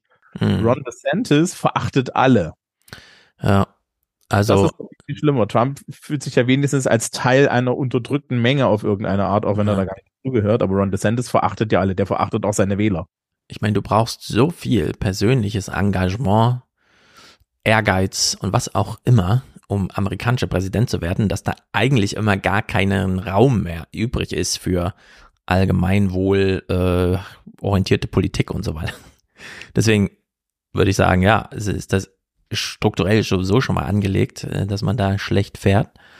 Aber jetzt durch diese Trump-Wende, die eben, naja, diese Art von die Institutionen, wir zertrümmern sie alle und so weiter noch mitschleppt, ist das so ein bisschen hochproblematisch. Jetzt haben wir über die gesprochen, die wähl gewählt werden. Jetzt reden wir über die, die wählen. Man hat sich eine Fokusgruppe geschnappt in Iowa. Iowa ist ja insbesondere interessant, weil da immer die ersten Vorwahlen stattfinden, die ja dann medial so viel Folgewirkung haben. Also in Iowa kann man schnell einen Aufschlag machen, der dann, ach so, den Kandidaten gibt's auch noch mit Doppeldigit und wie auch immer. Dann können wir den ja auch in allen folgenden mal äh, in Betracht ziehen. Und Judy, die ansonsten ja, also vorher äh, die Nachrichten immer moderiert hat, hat sich jetzt da immer auf den Weg gemacht und Stopp in Iowa. I definitely think the country's headed in the wrong direction, and, and unfortunately, I think we're on that downhill slide that I'm not sure it can be turned around. That was a common feeling among the 16 two time Trump voters we gathered recently at the studio of Iowa PBS in Johnston. So, sie sitzt im Kontrollraum und guckt sich so eine Fokusgruppe, acht Leute an, die über ihre politischen Einstellungen und, äh, keine Ahnung, Trump-Fan sein reden. und sie möchte den Sachen so ein bisschen auf den Grund gehen. Following the panels, I sat down with Longwell, who conducts focus groups with both Republicans and Democrats to talk through what we'd heard. But mainly the things that you hear, and I hear this all the time from Republicans, is they really feel like the country's going in the wrong direction. Yeah. Um, they want a Republican back in power very badly. In terms of um, these Republican voters and their view of how divided the country is, what came across to you the most about that? Well, everybody does think we're divided. Uh, that is clear. Uh, in the focus groups we did tonight and in the focus groups I do all the time, people are, you know, they talk about things like a national divorce or a civil war. They feel like we're at each other's throats. How many of you think we're very divided? Raise your hands if you think we're an extremely divided country. Mm-hmm. Whose fault do you think it is that we're so divided? The media. Media? Media, for sure. Yes. Die sind jetzt sich alle total sicher, dass das Problem, die große Spaltung und ich äh, schaff's nicht mehr rüber auf die andere Seite, um mit den Leuten zu reden, äh, ist die Schuld der Medien und nicht der Kandidaten, die da die ganze Zeit politische Geschäfte führen. Halte ich jetzt erstmal für eine sehr aufgeklärte Idee. Das stimmt, aber da braucht man schon noch so ein paar Aufklärungsworte. Werde ich immer etwas Licht anmachen? Am Ende kriegen wir ja wirklich äh, die Kandidaten nur über die Medien präsentiert. Nur äh, da gibt's ja Feedbackschleifen zwischen den Verhalten der Kandidaten und den Medien. Ja, also das ist so ein Henne-Ei-Ding, aber ich glaube, die, die Frage ist halt, ähm, du bist doch hier Bielefeld, Luhmann, die Realität Mhm. der Massenmedien. Alles, was wir wissen, wissen wir aus dem Fernsehen. Ja. so Ja, wir es. hatten ja vorhin schon mal irgendwie die junge Frau, die, die gesagt hat, ne? Die sehen wir gleich nochmal. Das ist das Panel aus dem Intro und die denken, sagen, die Medien sind schuld. Gleichzeitig, und deswegen, jetzt ist der Luhmann-Satz besonders wichtig, kommen sie ja um die Medien nicht drum rum. Also aus dem Satz, die Medien sind schuld, schlussfolgert sich ja nicht, dann konsumiere ich jetzt was anderes, sondern nee, man hat halt nur die Medien, man braucht ja die Medien. Die Frage ist dann, welche? And I'm curious, where are you getting uh, your information? Like, where are you? What are you watching? What are you reading? What are you listening to? I watch Blaze TV and Fox News, and I have um, Truth so- Social, and I'm all over Twitter, and um, I watch Channel 13, NBC all the time. and News junkie. I, I, I like to know what's going on. sitzt zu Hause und hat jeden Tag zehn Stunden den Fernseher an und liest Second Screen, Twitter und Truth Social. Das ist etwas, was mir jetzt auch ähm, im Privatumfeld aufgefallen ist. Ich, ich arbeite aktiv daran, Menschen davon abzuhalten, Fernsehen zu gucken. Ja. Ich habe auch schon Menschen Geräte geschenkt, damit sie besser Netflix gucken können. Hm. Einfach nur, damit sie davon fer äh, Fernsehen. Ähm, weil ich das in meiner Privat, also, ne, ich bin Politiklehrer. Mein Job ist es, informiert zu sein, auf eine gewisse Art und politische Einschätzung für Schülerschaft zu geben und so. Ähm, und ich stelle immer wieder fest, dass die, die, der Alarmismus, der mir auf Social Media entgegenschlägt, ja, also nicht nur Twitter, ja, es ist beim Mastodon, je nachdem, was du, was du jetzt machst, ist es ähnlich. Ja. Äh, der, der Alarmismus, der dir entgegenschlägt, auch der mediale Alarmismus, ja, ich, ich bin immer von dem, von den großmedialen Diskussionen bin ich normalerweise eine Abstraktionsstufe, nämlich ein Social Network weit entfernt. Mhm. Ich finde das immer noch unerträglich. Mhm. Ich äh, wirklich in, in dem Sinne, dass ich dass ich einfach nicht ertrage. Ich habe den Inhalt ka äh, kapiert, ich habe kapiert, worum es geht. Kommt wieder, wenn ihr eine neue Information habt. Nein, wir haben dieses Heizungsgesetz gehabt. Ja, das ist das, war eine Woche lang Alarm. Natürlich wird das dann von auch von Politikern auch noch ausgenutzt und so gespielt. Aber wenn die nicht die Möglichkeit haben, da Alarm zu haben, sondern wenn das einfach weggemeldet wird, ja, wenn nicht unser Finanzminister gefühlt jede Woche in irgendeiner Talkshow sitzt, ja. Ja. Das weiß ich übrigens nur, weil ich das dann immer bei dir höre, weil, ja, aber was soll das? Also, Mhm. Ja, warum? Das, es, es, äh, natürlich haben die Leute da, haben die Leute alle das Gefühl, dass das Land schlecht unterwegs ist. Natürlich haben die Leute alle Angst. Ähm, ich habe, wir, wir haben in der Familie ein, ein Haus, ne? Und dann war so die Frage perspektivisch, was machen wir und so weiter. Und die Antwort, die ich dann von meinen Eltern bekommen habe, ist, naja, äh, eine Wärmepumpe wäre ja schon eine tolle Idee, aber wir sind total verunsichert, ob wir das überhaupt tun können. Ja, warum findet das im öffentlich-rechtlichen. Fernsehen statt? Stattdessen darf dann irgendwie, dürfen dann irgendwie Leute dort rumsitzen und rumschwadronieren, dass wir ja nur auf den grünen Wasserstoff warten, der nie kommen wird. Ja, äh, dann mach doch mal eine anständige Sendung, wie so hübsch hier 19 Uhr, ja, vor der Heute-Sendung, eine halbe Stunde, ja, mit, mit Informationen, wie baue ich denn, eine, äh, wie baue ich denn eine Wärmepumpe an mein Mehrfamilienhaus aus den 40er Jahren? Ja, ist Ja, auf jeden Fall sehr erstaunlich, dass wir monatelang, es ging ja im, also im Januar ging es ja los mit dem Heizungsgesetz, monatelang so eine Diskussion haben, ohne dass uns mal oder dass mal jemand in die Betriebsanleitung von einer Wärmepumpe schaut oder in dieses Gesetz, um das es geht, sondern man hat sich immer nur peripher darum gedreht und halt Programm gemacht, ne? Also eine Talkshow auf Kontroverse gebürstet, äh, voraussetzungslose Abendnachrichten gemacht, wo man äh, schon gar keine Geschichte mehr auf, sondern muss man nur noch anschließt an das, was man ja gestern schon gesendet hat und so. Ja, es, du, es geht auch da um die Real, es geht da halt auch um, um eine, eine greifbare Realität. Die Leute sitzen daheim, die haben diese ganze Zeit dann diese, diese, diese Panik, dieses Gequatsche. So. Aber was sie ja wirklich interessiert ist, was bedeutet das für mich? Hm. Und das ist eigentlich ja, dass ich als journalistische Einordnung haben möchte. Und das findet nicht statt. Ja, sondern es wird nur der Streit dargestellt. Es wird nur noch das dargestellt. Anstatt halt irgendwie, ne, und, und dann keine Sorge, wenn ich mich da jetzt beschwere, kommt bestimmt irgendwann jemand um die Ecke und sagt, ja, an einem Samstag um 15 Uhr haben wir eine schöne Sendung gemacht, wo wir das versendet haben, ja. Ja, ja genau.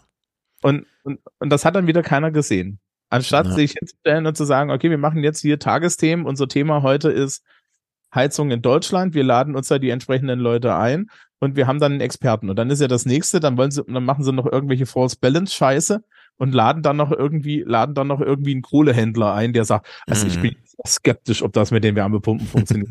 ja, Genau. Also, äh, Es ist wahnsinnig werden. Und diese Frau natürlich, der Witz ist ja in ihrem Medienmix ist CNN mit drin. Ich muss mal das Fenster zumachen, hier ist Gewitter. Uh, bei uns war Ähm, gestern Gewitter.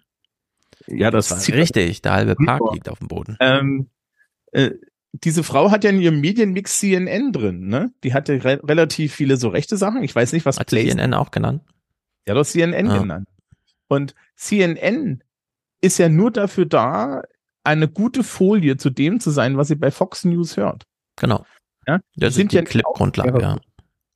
Ja, das Lustige ist, PBS guckt die nicht. Nee, genau. Also PBS wird er nicht geguckt und besonders erschreckend fand ich dann diesen Mann, den wir auch schon aus dem Intro kennen, aber das ist äh, auf so vielen Ebenen äh, wirklich I problematisch. think I'm smart enough to understand when I'm being manipulated. All right. So I will have to say is I read everything, I listen to everything, and then uh, what goes in, what goes out, and then I just make up my own decision. I'm going to blame um, the media and also um, social media. So, Media und Social Media und der Typ vorher sagt, äh, ich durchschaue die Medien und die Manipulation, glaube ich, und dann das kommt rein raus und dann bilde ich mir meine Meinung. Das heißt ja, der Typ ist sowieso schon die ganze Zeit so mindsetmäßig im Krieg, im Informationskrieg. Also der sieht sich ja nicht als, ah, hier vertraue ich oder so, ja, da wird mir abends erzählt, was Sache ist, sondern nee, der sieht sich hier die ganze Zeit auf einem Schlachtfeld und äh, diese Meinung hat man zuletzt von den wie heißen sie, die jungen Gen Z und so gehört. Nee, ich durchschaue ja die, also ich sehe ja, da steht dann bei Instagram Anzeige oben und dann ist das Werbung und dann blende ich das in meinem Kopf so richtig aus. Und das sind natürlich die größten Werbeopfer überhaupt, diese Generation. Und so ist das ja hier auch. Ähm, das ist im Übrigen auch was, was ich im Osten gerne gehört habe. Nach dem, ja, wo dann immer zu mir gesagt wurde, ja, wir wussten ja zu DDR-Zeiten schon, wie man zwischen den Zeilen liest Ja, und ja. das beibehalten. Der Witz war, zu DDR-Zeiten war dir klar, äh, war halt klar, von wem es kam. Na. Jetzt denken alle Leute, das sind ja alles Verlautbarungsorgane, dabei ist es ein pluralistisches System. Und im Endeffekt, was, was bei dem Mann eigentlich das Problem ist, ist, dass dieser Mann kein soziales Umfeld hat. Wir, wir, wir, für die Podcast-Hörenden, es ist ein, ein afroamerikanischer Mann, definitiv ge gehobenen Alters, also der wird so um die 50, 60 sein, wahrscheinlich älter als 60. Mhm. Ja? Warum zur Hölle sitzt der nicht irgendwo mit seinen Kumpels rum und spielt Boccia, Schach, irgendwas? Warum sitzt der vor dem Fernseher? Was macht der da? Wenn der sozial eingebunden ist, dann Ja. ist der kein Problem. Ja, aber der sitzt ja allein daheim auf irgendeine Art. Genau. Ja, er hat ja Zeit, das zu konsumieren. Normalerweise müssen wir insbesondere auch in Deutschland Rentnern, ja, die müssen wir, die müssen wir sowas von in Beschlag nehmen mit sozialer Interaktion, die so und so besser für sie ist, ja, dass sie diesen ganzen Quatsch nicht mehr konsumieren. Mhm. Ja, da bin ich ja, Ja. froh, wenn sie Rares für Rares gucken. Auch in Deutschland steigt die Minutenzahl, die man Fernsehen pro Tag konsumiert, seit Jahren immer weiter an. Da hat Social Media gar nichts äh, abgeknapst oder so, sondern da sind wir jetzt bei 230 Minuten oder so im Schnitt. Ja, also es gibt immer für jeden, der von sich sagt, ich gucke ja gar kein Fernsehen und das glaube ich sind sehr viele, die hier Podcast hören, gibt es irgendwo welche, die fünf, sechs Stunden am Tag deswegen oder dann sieben, acht einfach immer den Fernseher anhaben. So, und jetzt hast du über das äh, soziale Gefüge, das gibt's ja da nicht mehr, äh, vor allem nicht mehr plural inhaltlich aufgestellt. Auch das wurde da thematisiert. I did hear them say that they blame the media. I also heard them say that they were reluctant to bring up their views with people who disagree with them politically for fear that they were they would be um, criticized, they would be called out. Yeah, I do hear this all the time. People feeling like they can't talk about their support for President Trump or can't say that they're a Republican without fear of being shouted down. Um, I, I think that both parties, uh, members of both parties, sort of feel like it's really hot out there. Ja, man fühlt sich umso mehr wohl vor seinem Fernseher, weil man damit niemandem diskutieren muss. Kann das einfach, wie er beschrieb, ja, hier rein, da raus, und dann bildet man sich eine Meinung. Äh, diese Szenerie äh, oder dieses Phänomen beschreiben die auch in dem Panel selbst. Also wir hören mal die Panelisten selbst. I don't think that the Democrats, I hate to say it like that, I hate, hate to segregate the party, um, they have too many, yeah, but what if? But yeah, but what if I don't feel like a girl? So whatever God, so God made me a boy, but I don't feel like a boy. And so I'm going to change that. It's just a, messing with creation. It's just, it's just messing with the absolute. So when Joe Biden, I know he's he's a Catholic. Do you think that he's not Catholic? I mean, you just, you, you know, your original question, God is more of a God of just love. He's a God of right and wrong. Mhm. He's a Mhm. God of truth. He's a God of righteousness. I mean, you can't be liberal and be far left on beliefs and then say, "Oh, I'm a Christian." Well, you can say it. That's the that's the worst thing. People do say it. Jo, wo sollte hier noch eine Gesprächsgrundlage sein, ehrlich gesagt? Ja, das liegt aber auch an der kulturellen Geschichte der USA. Na. Ich, ich hatte im Vorgespräch gesagt, ich will irgendwie irgendwann über John Winthrop kurz reden müssen. John Winthrop war einer der, der, der, der, der Pilgerväter, ja, 1587 bis 1649 puritanischer Engländer. Mhm. der in der äh, der meinte, dass die USA die goldene Stadt Jerusalem, also the City upon a Hill werden sollten, Ja. ein Ort dessen.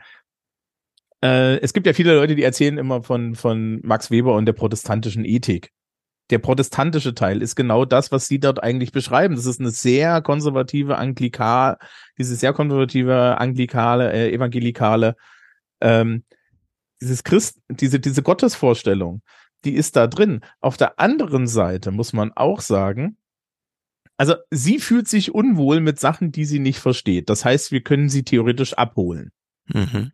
Auf der anderen Seite muss man halt auch sagen, dass die Gegen, die Gegenseite ja auf eine Art kommuniziert, die ihr keine Chance geben würde. Ja, Weil sie hat genau. genug auch medial transportiert, gesehen, dass Menschen wie sie ja in den USA von Progressiven wirklich niedergeschrien werden. Ja, niedergeschrien werden, angefeindet werden, wo keine Kommunikation mehr da ist. So, wenn ich es jetzt aus einer, ne, so aus, aus, aus, aus meiner auch so ein bisschen beruflichen Sicht habe, ich habe auch Menschen bei mir im Unterricht sitzen, die sagen dann, ja, also dieses ganze Gendern, das geht mir auf den Nerv und so. Das hatte ich dieses Jahr erst wieder. Ja. Äh, und dann, dann meint, meinte halt auch jemand im, im Politikunterricht, ja, also äh, wir wollen jetzt über dieses Gendern reden. Und ich gesagt, okay, reden wir über das Gendern. Ich bin auch Englischlehrer, ich habe Ahnung von Sprache. Und dann sagen die, ja, ich bin der Meinung, das geht grammatikalisch nicht. Dann schreibe ich einen Satz an die Tafel, tausche die Pronomen aus, sag, funktioniert doch. Guck die mich groß an, ja. Und dann sage ich, naja, passen Sie auf, ähm, möchten Sie, möchten Sie falsch angeredet werden? Dann sagt die Person nein. Ja, dann sage ich, okay. Andere Leute möchten das auch nicht. Wenn jetzt jemand auf Sie zukommt und sagt, sie möchte anders, ange sie möchte anders angeredet werden, die Person, würden Sie das tun? Sagt die, ja, okay, wo ist jetzt Ihr Problem? Ja, das Problem ist nicht da. Das Problem ist, wie wir darüber kommunizieren. Ich kann mich natürlich auch hinstellen und den zusammenkacken. Ja, und Mhm. sagen, wie kannst du nur? Und das sind Menschen und bla bla bla. Ne? Und es ist dieselbe Botschaft. Aber die Art, wie auch von der anderen Seite in den USA die Botschaft übertragen wurde, wie das auch gefeiert wurde, das ist hier das Problem. Diese Leute fühlen sich, ne, also, also, die haben das Gefühl, dass sie in einer Ecke stehen. Ja, und wir können jetzt auf der anderen Seite natürlich sagen, diese komplette Abkanzelung aller Leute, die, ja, die irgendwie nicht, das ist schon ein sehr konservatives christliches Bild ist. Ja, diese, die, diese, Ab, diese Abkanzelung aller, die nicht diese konservative christliche Bild haben, als das sind keine echten Christen, das ist genauso ein Anschlag, da fühlt sich der Rest auch angegriffen. Mhm. Aber es ist keine Kommunikation, wenn wir uns beide die ganze Zeit angegriffen fühlen, ja, Ja. und uns gegenseitig nur anschreien. Und das ist hier schon der Fall. Ja, das Problem ist so ein bisschen, ich kann richtig fühlen, wie man sich fühlt, wenn man irgendwo, äh, keine Ahnung, in so einer Diskussionszusammenhang ist, auf Vereins, Partei oder welcher auch immer, aber halt so lokaler Ebene. Und dann gibt's so einen Wortbeitrag von solchen Leuten. Da rollt ja der ganze Saal erstmal so, oder eben nicht, ja, mit den Augen. Aber man hat auch so wenig Lust, sich jetzt plötzlich mit diesen christlichen Paradigmen zu beschäftigen, um da irgendwie so ein gemeinsames Fundament zu finden. Also ich sehe hier wirklich sehr, sehr, sehr hohe Hürden, die sich auch nicht einfach dadurch überwinden lassen, dass man irgendwie mit ähm, viel Verständnis in die Sache reingeht und äh, viel Willem auch, äh, es jetzt mal gut zu regeln, sondern hier scheinen mir echt so ein paar Züge auch abgefahren zu sein. Ja, wobei ich da als Tipp, also jetzt so als, als kurzen Tipp habe. Ein zentral, eine zentrale Botschaft des Christentums ist Nächstenliebe. Ja. Mhm. Und äh, Jesus ersetzt ja im, im, im Neuen Testament viele diese Righteousness-Sachen, die er dort sagt, Gott ist righteous, ja. Ja. Äh, ersetzt ja Jesus durch, ja, aber Nächstenliebe ist wichtiger, ja, und du handelst richtig, wenn du deinen Nächsten liebst. Und damit kann man Leute eigentlich schon sehr gut festnageln. Also, ja, also, also das ist falsch. Und dann sagen wir, okay, äh, aber solltest du nicht Nächstenliebe haben? Genau. Auch wenn- Aber auch das müsste man erst wieder nachlesen, sich schulen, wie man so eine Diskussion führt. Das kriegt, schüttelt man ja auch nicht einfach so aus dem Ärmel. Man will ja eigentlich über was anderes diskutieren und muss Mhm. dann zu sehr sozusagen auf deren Gebiet da irgendwie rumhantieren mit so. Ja, es ist halt mein, das ist halt, ne, am, Ende ist äh, am, am, am Ende ist es etwas, was halt in meinem professionellen Bereich liegt. Ne, Genau. Also für Schule und so ist das genau richtig. Aber für einen politischen Ortsverband, der ein bisschen integrativ sein möchte, eher schwierig. Hier noch ein paar Auszüge, wie das so innerhalb der Familien abläuft. Would any of you or all of you be okay if your child married a Democrat? My child did marry a Democrat, a Democrat lawyer. It didn't go well. Is it still not going well? No, we are estranged. Oh, I'm sorry to hear that. Yeah, yeah. Um, my daughters are both very liberal, which pains me, but I support them in their beliefs and try to have conversations with them about what I believe and why I believe that way. And so, but I don't try to change them. I just let them know how I believe and why I believe that way. But if they choose to marry a Democrat, I will support them 100%. Jo, also wenn ich sowas höre, das ist einfach nur traurig. Aber Belief. Ja, also es ist ja einfach nur eine politische Einstellung. Das ist doch kein Glaube. Das ist doch nicht. Ja. Ja. Äh. Und auf der anderen Seite, ne, du hast dann diese ganze konservative Politik in den USA, die auf der Basis dieses Glaubens Menschen das Leben versaut. Mhm. Ah. Ja, das ist einfach zu viel für uns als Gesellschaft, muss man sagen, irgendwie. Diese Hoffnung, dass man das immer noch mal hinkriegt. Jetzt beim Klimawandel habe ich den Eindruck, schwindet so langsam die Hoffnung. Man sieht so diese Bilder, wie Eisschollen durch Mailand fliegen, fließen oder dieser Sturm gestern in der Schweiz, Waldbrände in Griechenland. Äh, da lässt man so langsam die Hoffnung fahren und, und kommt auf so ein, wo ich denke, ähm, ja, da ist so was Konstruktives irgendwie. Aber hier bei diesen politischen Debatten und bei den anstehenden Wahlkämpfen, keine Ahnung. Also ich, das sieht mir alles so nach äh, mehr oder weniger bewaffnetem Auseinandersetzen dann aus. Das Recht des Stärkeren, das dann irgendwie äh, statt der Diskussion da fortläuft. Aber wer weiß, mal sehen. Wie macht man Medien kaputt? Wir gucken die äh, BBC-Berichterstattung zum Thema BBC. Hattest du das so ein bisschen mitbekommen, äh, irgendwie durchs Lesen hier oder so? Ich habe ich hab, ähm, ich hab nur gehört, dass die BBC nicht mal in der Lage ist, über sich selbst, also, also, also, dass sie schon, schon, schon peinlich ist, dass sie die ganze Zeit über sich selber reden und so tun, als hätten sie mit sich selbst nichts zu tun. Ja, es ist wirklich, also jetzt gucken wir was, das ist so skurril, man kann sich es nicht ganz vorstellen. Wir steigen so mitten rein in die Diskussion. Sendungseröffnung am, nehmen wir mal den 10. Juli. Es gibt ein Sexting-Skandal. Äh, vielleicht kriegt man es durch die Clips dargestellt. News Night on BBC Two now with Victoria Derbyshire. Big questions for the BBC, and now it seems for The Sun too, over the famous presenter and claims he allegedly paid a young person for sexually explicit pictures. Tonight, lawyers for the individual say the claims in the newspaper are rubbish. So, ein BBC-Präsenter, also jemand, der vor der Kamera arbeitet. Ja, ähm, was übrigens irgendwie sich jetzt aufgelöst hat, der Name ist bekannt. Ich habe ihn Hm. nur nicht, weil das ist auch jemand, den ich nicht kenne. Ähm, seine Frau hat das dann Na, warte, bestätigt. dem nähern wir uns mal langsam, denn es ist wirklich verrückt. Hier haben wir erstmal die Sachlage, ein BBC-Präsenter zahlt einem jungen Mädel, 17, 18, 19 Jahre alt, irgendwie so. Ja, Moment, die ist volljährig gewesen. Ist sie volljährig? Äh, dann knapp volljährig, aber zahlt Geld für Nacktbilder und sowas. Was an sich nicht verwerflich ist, kann man ja machen. Ja, was auf jeden Fall zu Diskussionen führt, in dem Maße, wie die Sun, also das, äh, die Bildzeitung dort, äh, das so aufgezogen hat, äh, das zu einem riesigen Titel äh, Seitenskandal über mehrere Tage und Wochen zu ziehen und äh, ohne den Namen zu nennen. Wer ist denn jetzt von der BBC direkt? Dadurch, dass, also dadurch stand dann auch immer die ganze BBC und alle Männer, die da arbeiten, sozusagen im Feuer dieser Diskussion. Und die Moderatorin äh, hört man hier schon, sie ist, du hast es eben so beschrieben, die können nicht über sich selber oder machen dann so eine komische Distanz zu sich. Sie klingen auch unendlich genervt.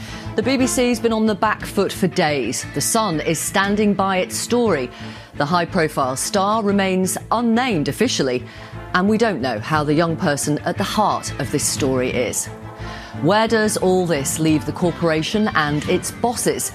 A question we have asked before in recent months and years.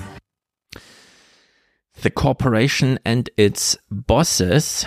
Äh, was für eine Angelegenheit ist es jetzt eigentlich? Good evening. you don't need me to tell you there is an awful lot going on in the world. So, why does the scandal around the famous BBC presenter, still officially unnamed and 24 hours into his suspension, matter? Also, er wurde schon seines Präsenteramtes enthoben, aber ist trotzdem namentlich noch unbekannt. Da fragen wir sich auch, wie geht denn das? Ja, weil es in Großbritannien krasse Libel-Laws gibt. Du darfst es nicht. Ähm, es gab ja früher sowas wie diese Super Injunctions, mhm. wo du nicht darüber reden durftest, wer was gemacht hat. Und du durftest nicht darüber reden, dass du nicht darüber reden durftest.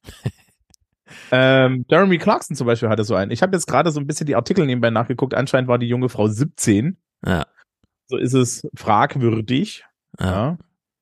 Ähm, und natürlich gibt es in Großbritannien, ähnlich wie es in Deutschland gibt, dann auch, auch so Jugendpornografie-Gesetze, die genau gegen sowas sagen. Mhm. Ja. Ähm, aber ja, also sagen wir es mal so, man sollte natürlich nicht von, von, von, von jungen Frauen sowas verlangen. Ist, aber, äh, ja. Also schon die Art der Geschäftsbeziehung ist fragwürdig. Das Alter äh, strapaziert dann das ganze Problem. Die äh, Anhängigkeit so. über die Corporation ist natürlich auch nochmal ein Subproblem. Wobei das im Zweifel vielleicht sogar egal ist. Weiß man nicht. Ja, irgendwie schon, aber du siehst hier, wie die BBC dann mit sich selbst beschäftigt ist. Quite simply, it's about trust. Your trust in the BBC, funded by you through the license fee. Mhm. Trust in its high profile names, some of whom have been forced to deny they are the presenter in question.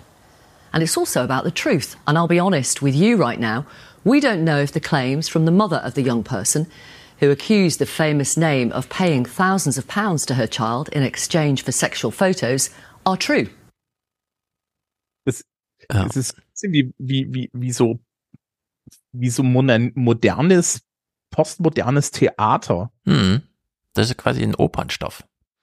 Ja, also über was, also ganz ehrlich, Leute, wenn ihr nichts, wenn ihr eigentlich nichts wisst, außer dass da vielleicht was gewesen ist, was zur Hölle macht ihr da? Ja, dann, dann macht doch irgendwas anderes. Also, da muss ich an der Stelle sagen, ne, der RBB, hm.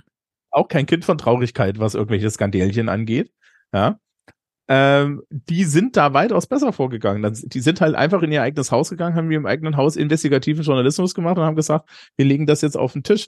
Wenn ihr das nicht könnt, dann macht's nicht. Aber diese Sendung, das ist doch total. Mhm. Ja, es ist total schräg und die haben mehrere Tage die Sendungseröffnung damit gestaltet. Äh, ja. Man hört so ein bisschen raus, dass sie auch lost sind darüber, was sie hier eigentlich Bericht erstatten. We, journalists who work at the BBC, haven't seen any of the evidence the Sun says it has. And we don't know if the new claims tonight from lawyers representing the young individual, rubbishing what the mum has said, are true either. BBC News doesn't know the identity of that person and hasn't spoken directly to them. We do know the BBC is in the middle of another crisis and big questions are being asked. Again. Ja, also hier sieht man schon, die sind schon ziemlich sturmreich reif geschossen worden die letzten Jahre.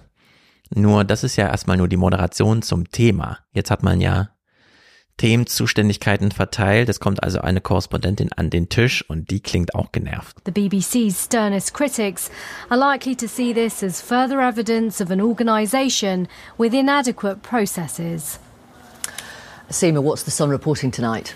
Yeah, so the Sun's been leading on this story for the last several days, as I just said in that report. And on the front page tomorrow, it's leading on the story again. I think we're going to see it just behind me. Uh, the headline says BBC are liars, family of youngster paid by BBC staff for sex pictures. Says corporation ignored bombshell testimony given seven weeks ago. Also sie kommen da nicht raus aus diesem, wir müssen es irgendwie thematisieren, aber eigentlich geht es gar nicht um die junge Frau, sondern es geht um uns und die BBC und ihr findet ja eigentlich in so einen Medienkrieg von Murdoch immer wieder statt und so weiter und so fort. Also man muss da gar nichts thematisieren. Solange das nicht spruchreif ist, ja, musst du da gar nichts thematisieren. Die, die, die Tagesthemen zeigen doch auch nicht abends die Tage, ja, äh, am nächsten Tag die nächste, die, die nächste anklagende ja, Titelseite von der Bild, wo drauf steht, öffentlich-rechtliche viel zu teuer, ja, das machen die doch auch nicht. Mhm als BBC muss man da halt auch mal irgendwie drüber stehen. Das ist ja jetzt auch nicht, ich komme irgendwie vor die Botschaft oder so, sondern da sitzen ja. jetzt zwei Leute und sagen, ja, ja, unsere Firma ist scheiße. Ja. Wir wissen nicht mal warum. Wir haben Aber keine. Irgendwie, keine Ahnung, ich habe es auch nicht verstanden, sie kommen da nicht raus. Sie laden sich dann Gesprächspartner ein, das versteht man gar nicht. Hier hören wir Jonathan Shalit, ein Agenturchef, der sich äh, so um Bookings von vielleicht solchen Presenter-Typen oder sowas kümmert. Das ist völlig unklar. You began this whole program tonight by talking about the truth. The truth is, we do not know the truth. And that is why I think the BBC are correct not to have made any public statements yet, because until the BBC know the truth, it's wrong of them to say things and preempt what might not be the truth. Ja, und das ist ja auch interessant. Wir haben mehrere Tage eine Berichterstattung in der Hauptnachrichtensendung, während die BBC selbst offiziell gar nichts kommuniziert. Also von, keine Ahnung, wie die Führungsebene da genau titel, tituliert wird, aber da kommt dann nichts. Ich wollte gerade sagen, what the fuck are you doing there? Warum, also, also sitzt du da nicht als Journalist, sondern wa- was, warum sitze ich hier? Mhm. Die wir haben Klimawandel, unser Premierminister ist eine Pfeife, ähm, äh, wir haben Inflation bei 10 Prozent. Ja. Ich meine, es ist jetzt nicht so, als hätten die keine Themen vor Ort. Mhm. Ja. Ja. Aber Folgetag. As further allegations against the presenter emerge tonight, we'll ask where this crisis goes next. And there are further questions for The Sun, including why will no one from the newspaper talk to us? Today, the BBC's Director General did speak. These are clearly damaging to the BBC. It's not a good situation. So, kurzes Statement. Aber auch jemand aus der Führungsebene war dann bei BBC News im Radio oder so, um dann Jetzt wird das hoch und runter gesendet, also sie sind so lost und haben dann einen Gesprächspartner zum Thema, Harvey Proctor. Hast du den schon mal gehört? In der Bauchbinde steht dann dran, war mal Tory MP bis 87. Also der Typ ist schon äh, 40 Jahre raus aus dem Geschäft und so weiter. Harvey Proctor, are you heartened that this presenter hasn't officially been named? He must not be named unless the police decide to charge him. That looks at the moment to be a remote possibility, but we believe in this country about anonymity before charge. Let us make sure we stick to that. Schwierig im Medienbetrieb. Wir sollten kurz sagen, wer Harvey Proctor ist. Na los. Hilft uns bei der Einordnung. Ich lese hier mal kurz vor, was die Wikipedia dazu zu sagen hat. Mhm. Ähm, er war bis 1938, äh, bis, bis, ja, bis 1983, so rum, 1983, ähm, im, im House of Commons. Und dann hatte er seinen Sexskandal mit äh, jungen Männern unter 21. Ah. Dazu führten, dass er seinen Job und alles verloren hat. So, und jetzt ist natürlich klar, warum er sagt, der darf nicht genannt werden. Auf der anderen Seite ist das so ein bisschen so, wie wenn ich das Krümelmonster frage, Ja. ja, ob man Kekse aufheben sollte. Ja. Es ist wirklich ganz verrückt, wie sich die BBC in so einem Strudel selber äh, am Folgetag dann, also noch einen Tag später, 12.07. Vielleicht ist es als kleine Erlösung auch für den Sender zu deuten. Named by his wife, Hugh Edwards is the famous star at the heart of accusations over sexually explicit photos. She says the newsreader is in hospital suffering from serious mental health issues. Ja. Also er ist bekannt, die Frau hat ihn geoutet und er ist jetzt äh, erstmal unter medizinischer Beobachtung. Ähm, allerdings, He's being treated as an inpatient in hospital, according to his wife, who released a statement just before six o'clock this evening. She said she was naming her own husband primarily out of concern for his mental well being and to protect our children, she said. It's a story, too, about the media, about how it, how we report allegations and cover stories. And in particular, many believe it's about how the Sun newspaper has conducted itself in recent days. Tonight, the Met Police said there was no information to indicate that a criminal offence has been committed by the presenter, something you may remember was alluded to in early reporting by the paper. Obviously, it remains a story, too, about the BBC. danach quasi, Name bekannt, Amt ist enthoben, Frau sagt, man kümmert sich jetzt medizinisch um ihn, damit ist eh erstmal alles auf später verschoben, was irgendwie ansteht.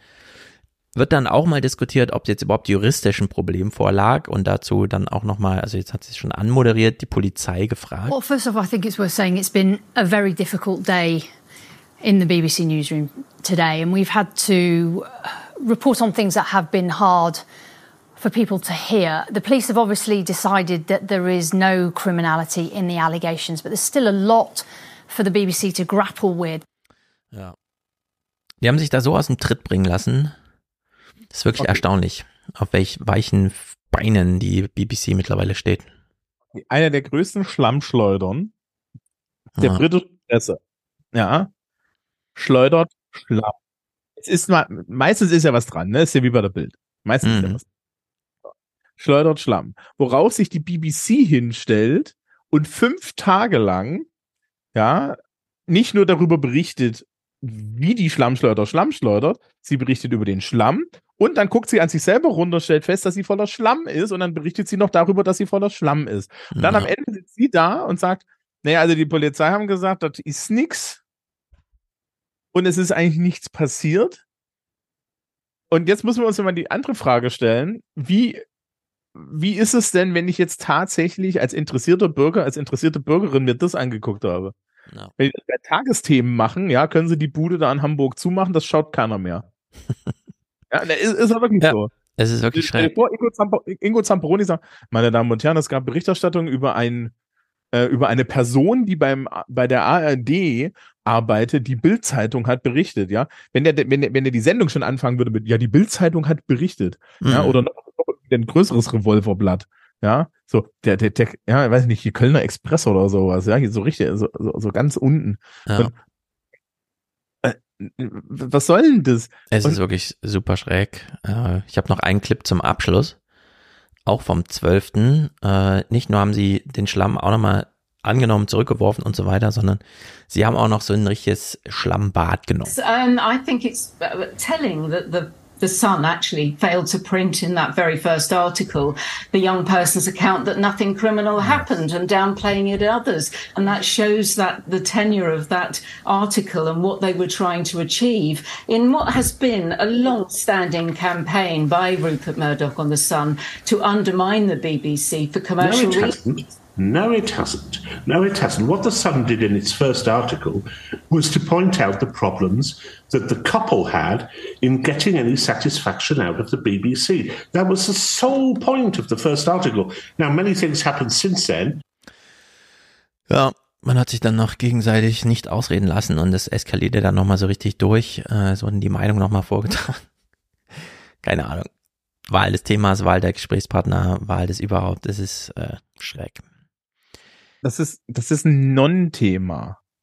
Also, wenn wir uns jetzt überlegen, ne, wir gucken das jetzt hier schon relativ lange. Und normalerweise sagen wir, die Qualität dieser Sendung ist wirklich gut. Ja, sie nehmen sich Zeit, sie setzen da die Leute hin. Sie haben ein Problem, an Politiker ranzukommen, aber sie machen das anständig, ja, Mhm. da, da ist Analyse drin und so weiter. Das hier ist eine Shitshow. Ja. Ja, das ist wirklich eine Shitshow. Und da können wir aber vor unserer kleinen Pause noch eins drauflegen. Sendungseröffnung am 19. Juli. Newsnight now on BBC Two with Kirsty Walk. Coots Bank raised concerns internally that Nigel Farage was xenophobic and racist and cancelled his account. Well, he's here and he's not best pleased.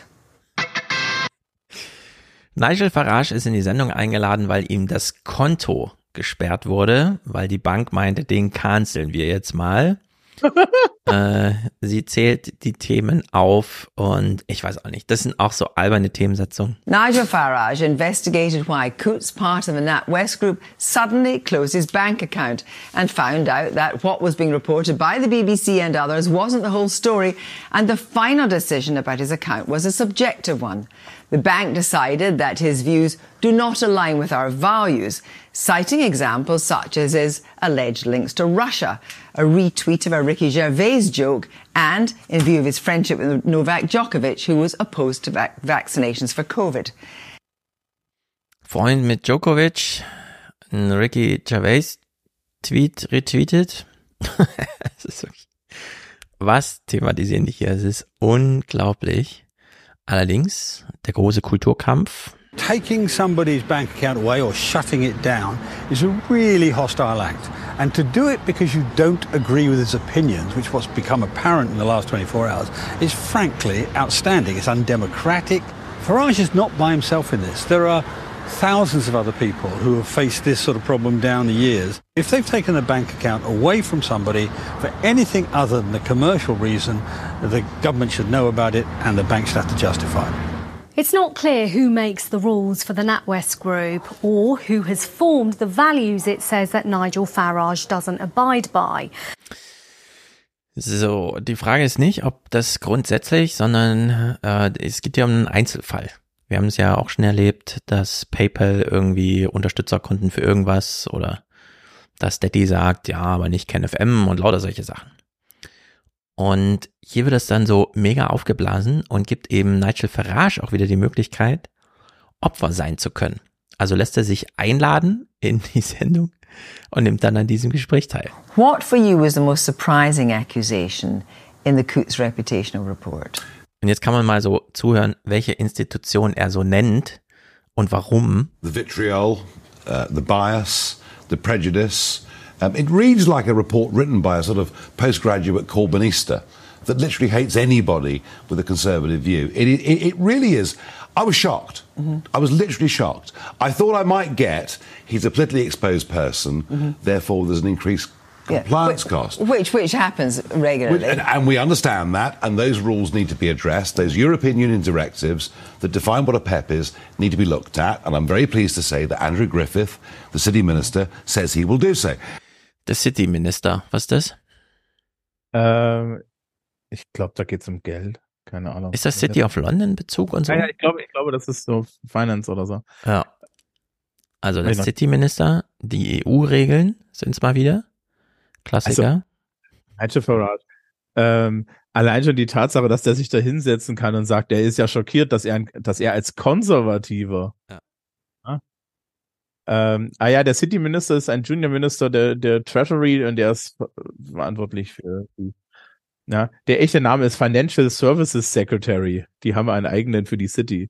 Aber Mhm. also, also dass, dass Farage sich da hinsetzen kann. Und dass sie dann daneben sitzt und ihm nicht ins Wort fällt, sagen Sie mal, sind Sie noch ganz sauer. Ja. Ja.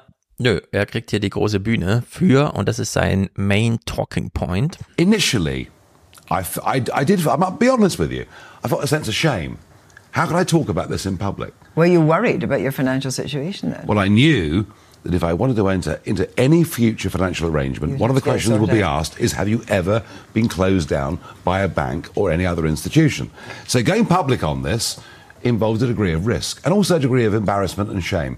But what persuaded me, Kirsty, was in those intervening six weeks, I spoke to so many other people who had also been summarily closed down by the banks that I felt at last somebody must be a champion for this. So, er ist jetzt die neue Speerspitze in der gecancelten. Und Er sagt dreimal, dass er sich schämt. Die letzte, ich glaube, das letzte, die letzte Emotion, das ist bei ihm genau dasselbe wie bei Donald ist Scham. Ja, ich glaube, er auch, das gibt's wenn er das, wenn, er- ja, wenn man ihm eine Spritze spritzt, fragt er sich, was ist denn dieses komische Gefühl? Ja. Also es ist wirklich ganz schräg. Und das alles muss man immer noch im Hinterkopf behalten, ist ja während wir dort die allergrößte Armutskrise ever, quasi seit dem, keine Ahnung, 1870 oder sowas, ja. Also äh, wo äh, wirklich zahlreichen Leuten jetzt ihr Bankkonto einfach nicht mehr zur Verfügung steht, weil einfach kein Geld drauf ist und so. Und er macht hier so einen Popanz. Es ist wirklich unglaublich. Und er denkt sich dann aber, naja, wenn die mich schon einladen und ich hier Sendezeit füllen darf und ich ja sowieso für Kontroverse bekannt bin, dann bitteschön. Francis if I just, can I, let me just, let's- Francis, should banks should banks be judging individuals by holding legal views? Well, let, let, let's let's just let's just. I want to rephrase that because I want to ask you: Should banks be refusing customers on the basis of their political views? I think it depends on the kind of bank, to be frank, and we should remember that this is not an ordinary. What about all of them? no, wait a minute. What- They're, they're all no, woke. what they're kind- all they're all Remainer. They're all globalists. No, but what kind of bank? What I'm saying is, Das sind alles die woken Remainer Globalist. Also, ganz, ganz ehrlich, Ihre Antwort ist ja richtig. Das ist eine Privatbank. Mhm. Mit, mit wem die einen Abschluss machen, ist vollkommen egal. Ja, ist deren Ding. Das ist in Deutschland übrigens genau dasselbe. Ja, also da muss man sich ja keine Illusionen machen. Ja, äh, dort, auch, auch in Deutschland kann dir eine Bank jederzeit aus Gründen das Konto kündigen. Mhm. Wir haben natürlich Vertragsstrukturen und so weiter. Aber die, wenn die Bank der Meinung ist, ihm das Konto zu kündigen, dann ist sie der Meinung, ihm das Konto zu kündigen. Und wenn sie, wenn sie sich einen, wenn sie sich einen legalen Grund aus den Fingern saugen, der funktioniert, warum denn nicht? So funktioniert das doch an vielen Stellen. Ja. Man, man mal hier so die Menschen, die allesamt auf Eigenbedarf gekündigt werden. Just saying. Und das, äh, ja, dass er sich da so aufregt, dass die Banken angeblich alle woke sind. Ja, wenn die Banken alle woke sind, mein Freund, was ist denn dann eigentlich mit Jacob Rees-Mogg? Ja, der ist der Investmentbanker. Hm, was ist denn mit dem? Wo ist denn dessen Kohle? Hatte die auch irgendwie bei Marihuana rauchenden Hippies oder was? Also das äh, Brexit ist ja so und so so ein Projekt dieser dieser diese ne diese diese Finanzelite da gewesen. Mhm.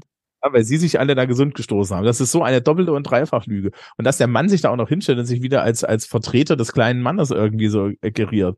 Ja, das Ja. ist so katastrophal. Aber wie gesagt, den lädst du nicht ein. Das ist ja genau dasselbe. Das, das ist wie wenn du deutsche Talkshows hast und dann ist die Frage, ist die AfD gefährlich und wen laden wir ein? Alice Weidel. Ja, die letzte Person, die ich dazu einladen muss, ist Alice Weidel, weil deren Meinung kennen wir vorher. Mhm. Ja, es ist einfach schräg. Wir machen jetzt eine kleine Pause und äh, dann reden wir über die öffentliche Dienstforderungen im Tarifstreit in England. Da du ja auch öffentlicher Dienst bist, wirst du das interessiert verfolgen, wie viel Prozent man rausgehauen hat. Und äh, Kinderarmut inklusive einer Labour-Programmansage, was man denn da tun kann. Wir haben ja eben noch im Hinterkopf gehabt, Keir Starmer versucht, die chinesische Vase ganz vorsichtig übers Feld. Man denkt sich so ein bisschen, aber beim Thema Kinder, also da hat man selbst in Deutschland sich kurz den Moment genommen und auf äh, Christian Lindner eingedroschen. Beim Thema Kinder, also irgendwo muss doch mal so ein bisschen Mut zu finden sein. Das als kleiner Teaser, das äh, fragen wir uns gleich, ob denn bei Keir Starmer ein bisschen Mut zu finden war. Bis gleich.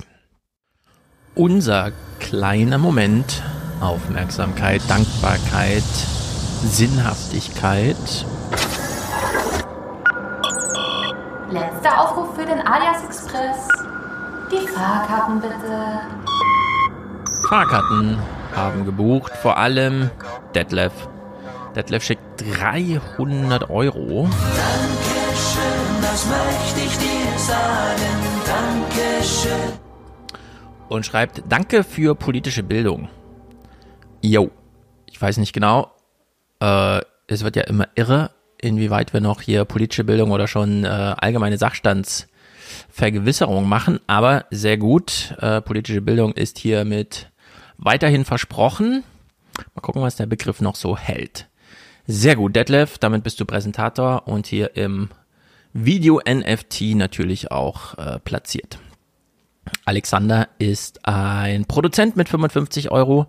Zusätzliche Unterstützung zum Monatsticket. Liebe CDU, lieber Armin Laschet, danke für eure Unterstützung. Ja, danke für eure Unterstützung. Ähm, Jan schickt 50, präsentiert von niemandem. Ja, das ist der Anfangs, aber das war ja heute anders. Jetzt ist ja Detlef hier groß reingesprungen. Andreas spendet sehr gut, ist angekommen. Krishna ist auch dabei, ohne Kommentar. Und Petra, danke für eure großartige Arbeit. Petra, sie ist 66, schreibt sie in Klammern nochmal dazu. Dankeschön. Ich sag Dankeschön. Dann kennt sie ja diese Musik vielleicht. Nicht, weil es ihr gefällt, sondern weil das länger ihr Leben begleitete. Das sind ja ansonsten für die anderen Hörer dieses Podcasts hier unbekannte Sänger wahrscheinlich. Wer weiß, wer weiß. Wiebke grüßt aus Heidesee. Wir grüßen nach Heidesee. Mitja schickt Liebesgrüße aus Niedersachsen. Wir schicken sie nach Niedersachsen. Eduard, vielen Dank für die gute Arbeit. Äh, Julian unterstützt den Ayaspod. Jakob findet Fernsehpodcast richtig und wichtig. Thorsten hat eine Unterstützungs, äh, Unterstützung Podcasts, also für Unterstützung für die Podcasts. Okay, sehr gut angekommen. Und Thorsten unterstützt. Harald hat einen Dauerauftrag. Genau wie Sascha und Christian. Simone. Nur eine Postleitzahl von hier entfernt. Am Ende eine 8 statt eine 9 wie bei mir. Nora ist dabei. Oh, sehr viele weibliche Unterstützer heute. Stefan, Cornelia. Liebe CDU, Ah, liebe, haben wir schon gehört. Na? liebe CDU, Ey, liebe CDU, sind die anderen alle rausgefallen? Danke, Angela Merkel. Ah, nee. Horst ist noch bei uns. Cornelia, Michael, Gesa, Justin oder Justin, Felix, Tobias, Jörg, René, Simon, Sebastian, Michael, Thomas. My Possibilities took a critical hit. Ja, es können gerade viele Arbeit, äh, Arbeitspendler und Urlauber sagen. Jonathan, Selene und Bastian. Herzlichen Dank euch allen.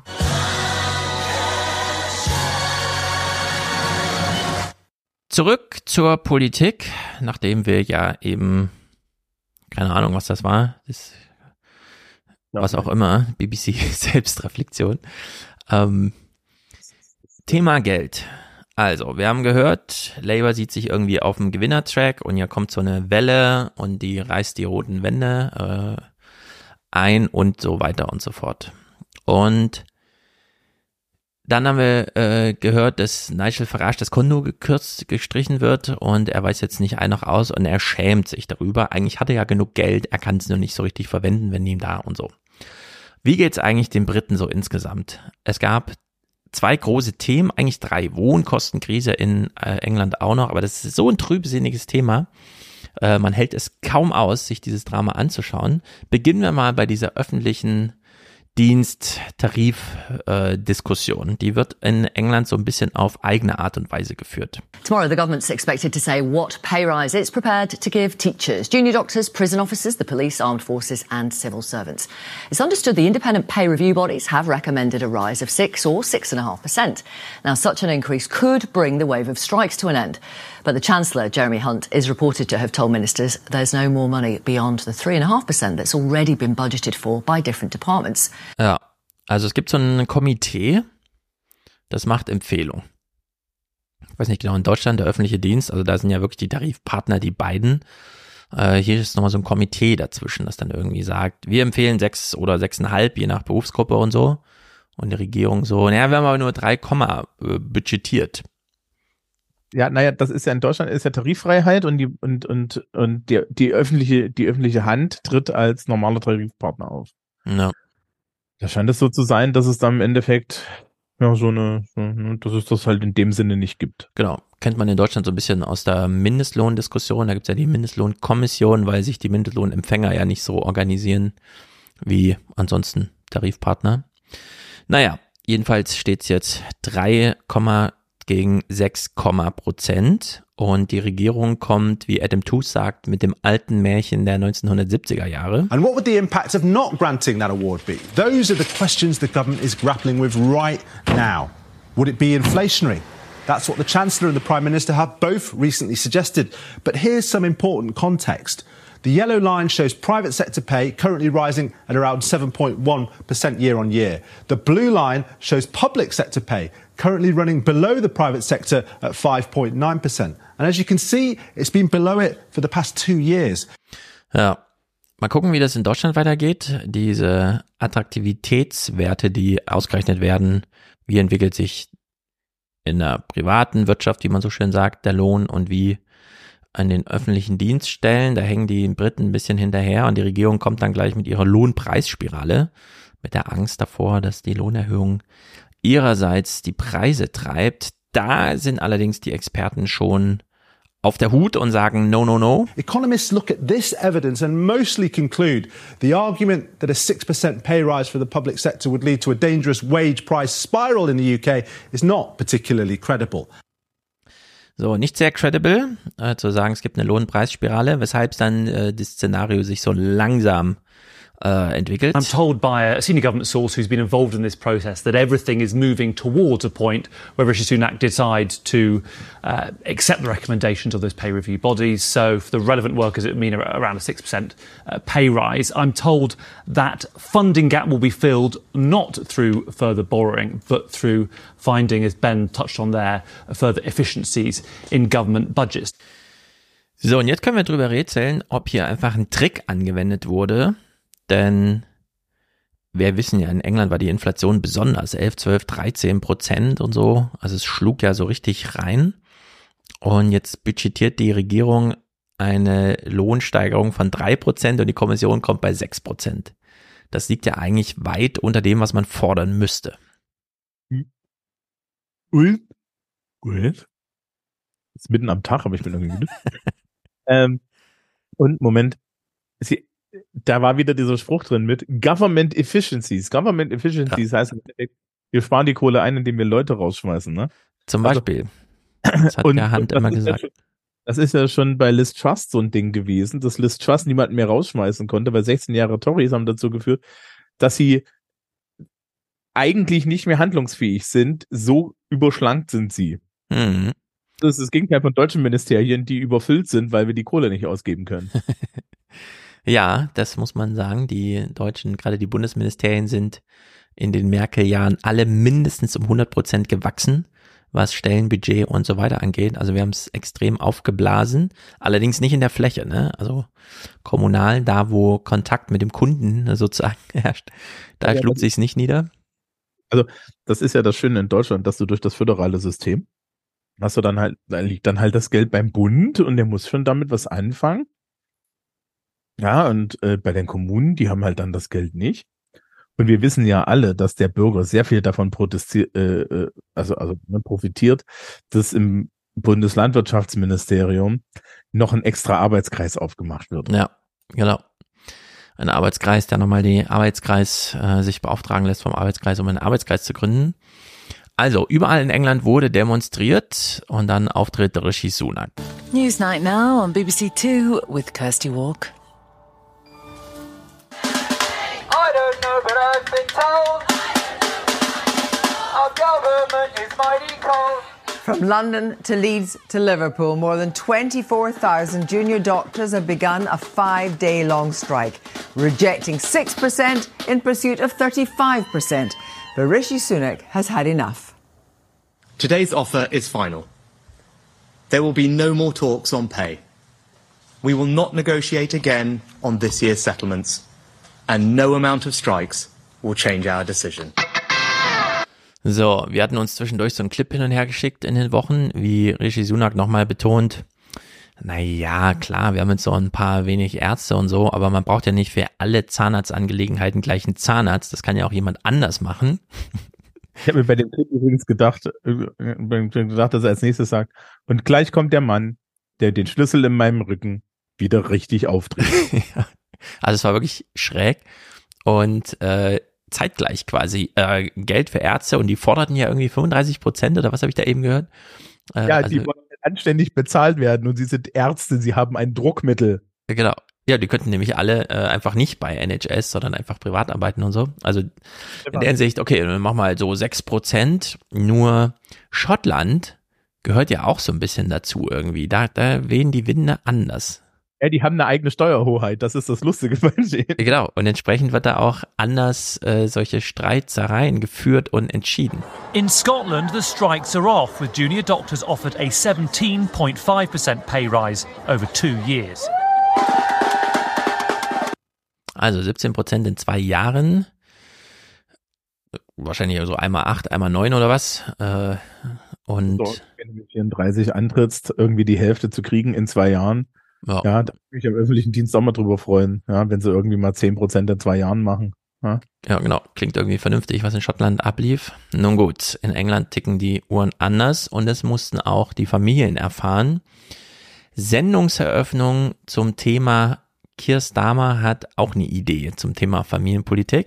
A row has erupted within Labour after Sir Keir Starmer confirmed a future Labour government would keep the Conservatives' two-child benefits cap. So, die Tories haben also eine Regel eingeführt damals, vor zehn Jahren oder so, nur zwei Kinder. Ab dem dritten Kind gibt's gar keine staatlichen Beihilfen mehr, Unterstützung, keine Ahnung, was sie da so zahlen. Dass, dass das überhaupt möglich ist. Ja, in, in, in, in Deutschland wäre das so, also wenn du das in Deutschland probieren würdest, ne, würde Ja. dagegen klagen und dann hättest du di- diesen Moment im Bundesverfassungsgericht bei der mündlichen Verhandlung, wo der Präsident so in den Raum guckt, auf die, auf die Bank der Regierung und auf die Bank des Parlaments und fragt, wer ist denn auf die Idee gekommen und sie alle Mhm. unter vor Angst. Ja, es macht vor allem auch gar keinen Sinn, denn zwei Kinder pro Familie ist ja das Stagnationslevel. Was ja bedeutet, du schrumpfst dann eigentlich. So, klar kann man jetzt Kinder nicht in Komma abrechnen, also nur volkswirtschaftlich, aber nicht individuell. Das heißt, man muss sich dann schon entscheiden, entweder wir finanzieren zwei Kinder oder vielleicht sogar drei, aber dann ist das gleich 50 Prozent mehr und so. Aber äh, trotzdem hat es gar keinen Sinn, auf zwei zu begrenzen. Doch, doch, natürlich macht das Sinn als Konsum. Doch, doch, das macht Sinn. Weil du dir überlegen, wer hat denn mehr als zwei Kinder? Ja, das stimmt. Unter dieser Maßgabe macht es wieder Sinn. Aber es Ja. macht halt trotzdem keinen Sinn, weil du willst ja auch als eine Familie, die äh, konservativ reich in Südengland ist, irgendwer soll ja beim Bäcker für dich dastehen und dir das Brötchen verkaufen. Na, ja, aber auch der, auch der, der da steht, hat gefälligst nur zwei Kinder zu haben. Weil stell dir vor, der hat drei Kinder, dann gibt es zu viel von ihm. Ja. Also dann jetzt, also, also bitte, ja, das, am, am Ende, am Ende haben wir noch, das ist diese Unterschicht, ja, Ja. mehrt sich. Sie erklären uns hier die Genese des Gesetzes damals und äh, bei manchen Sachen denkt man sich so, oh krass, äh, hier müsste man eigentlich wirklich mal so vom Stuhl fallen, einfach wenn man das hört. The policy prevents parents from claiming child tax credit or universal credit for any third or subsequent child born after April 2017. It was introduced by former Conservative Chancellor George Osborne, and it was supposed to encourage parents of larger families to find a job or work more hours. Die Eltern sollten animiert werden, mehr zu arbeiten. Also man beschränkt die Anzahl der Kinder, senkt damit das Erwerbspersonenpotenzial, macht dann noch Brexit, schmeißt also die ganzen Polen raus, Und Osborne war Autorität. macht dann noch Austerität und erklärt dann, die Eltern müssen aber mehr arbeiten, weil hier soll ja gearbeitet werden. Also das macht jetzt wirklich gar keinen Sinn. Ja, das ist äh, einfach bescheuert. Nein, nein, nein, nein, nein, das macht total Sinn. Du musst halt nur mitrechnen, dass die Leute, die das entschieden haben, alle alles unheimlich reiche Menschen sind, Ja. die sich all das einfach leisten können. Ja, das ist ja, das ist ja, also die haben ja dieses, die haben ja dieses Eaton-Problem, ja, in der Politik, Ja. dass sämtliche Leute, die da irgendwas zu sagen haben, sowas von maßlos gepudert sind. Ja, also also Rishi Sunak ist ja gar nicht der reichste Premierminister, ja, sondern seine Frau ist die reichste Premierministerfrau. Hm. Ja, da gab es Skandale, dass die in irgendwelchen Firmen drin hängt, denen, denen sie dann Staatsverträge gegeben haben und er dann gesagt hat, ja, es tut mir leid, aber meine Frau hat auch keinen Überblick mehr, was alles in ihrem Portfolio ist. ja, ähm, und, und, und, und dass sie natürlich sich überhaupt nicht denken, was das bedeutet. Und anscheinend, ja, äh, braucht man, da- hat man da auch nicht so einen Soziologen oder so da, den man mal fragt. Ja. Dann sehen wir das ja wie, das ist ja wie in Deutschland. In Deutschland werden ja solche Entscheidungen, ja, hinter mir bitte der griechische Chor gemeinsam Christian Lindner rufen, werden ja solche Entscheidungen ideologisch religiös begründet geführt und nicht sachlich begründet geführt, Mhm. weil dann würden wir jetzt 12 Millionen für Kindergrundsicherung ausgeben mit dem Argument, wir brauchen ein, ja, wir brauchen eine solide, gut ausgebildete Bevölkerung, die wir, Achtung, kapitalistisch ausbeuten können. Ja. Wenn, die, wenn wir die nicht kapitalistisch ausbeuten können, sind die übrigens ein Kosten. Das ist das neoliberale Argument, dafür Geld auszugeben. Genau. Falls Die kosten einfach was, wenn man sie nicht ordentlich, also wenn man am Anfang nicht investiert, kosten die am Ende. Und das ist natürlich ein Problem. Also es ist wirklich ganz schräg und wir gucken uns das jetzt mal hier weiter an. Das, es wird nicht besser. Diese Familienpolitik in England ist wirklich, äh, wir kriegen hier einen kurzen Hinweis, was die Forschung dazu sagt. Research out today suggests it has failed to achieve that. In a moment, the economics. First, the politics. Here's Nick. A generation apart. Different leaders, different times. But is Keir Starmer following the Blair rulebook as he seeks a route back to power? Anger on the Labour left over two developments in two days with echoes from the new Labour era. No from Keir Starmer to scrapping a totemic policy from the Cameron era, the cap which stops parents claiming benefits for more than two children. A changed tune. When Starmer was standing for the Labour leadership, he talked about scrapping this. We said over and over again that our approach to lone mothers was be to help them to work so that they could be better off than they could ever be on benefit. Does the new Starmer approach sound familiar? Ja, also hier haben wir so diese Eaton-Logik. Äh, Das ist natürlich alles hochgradig dramatisch. Kriegt, Hat halt, Hm? er, hat, er hat halt Angst. Das Problem bei Starmer ist, er hat halt die Hosen voll. Genau. Dass er sich zu weit aus der Deckung wagt mit so linken, mit so linken, ja. Das ist heutzutage links. Hm. Links. Ja. Oh, wenn du drei Kinder hast, dann musst du jetzt leider die Kinder verhungern lassen. Das ist links.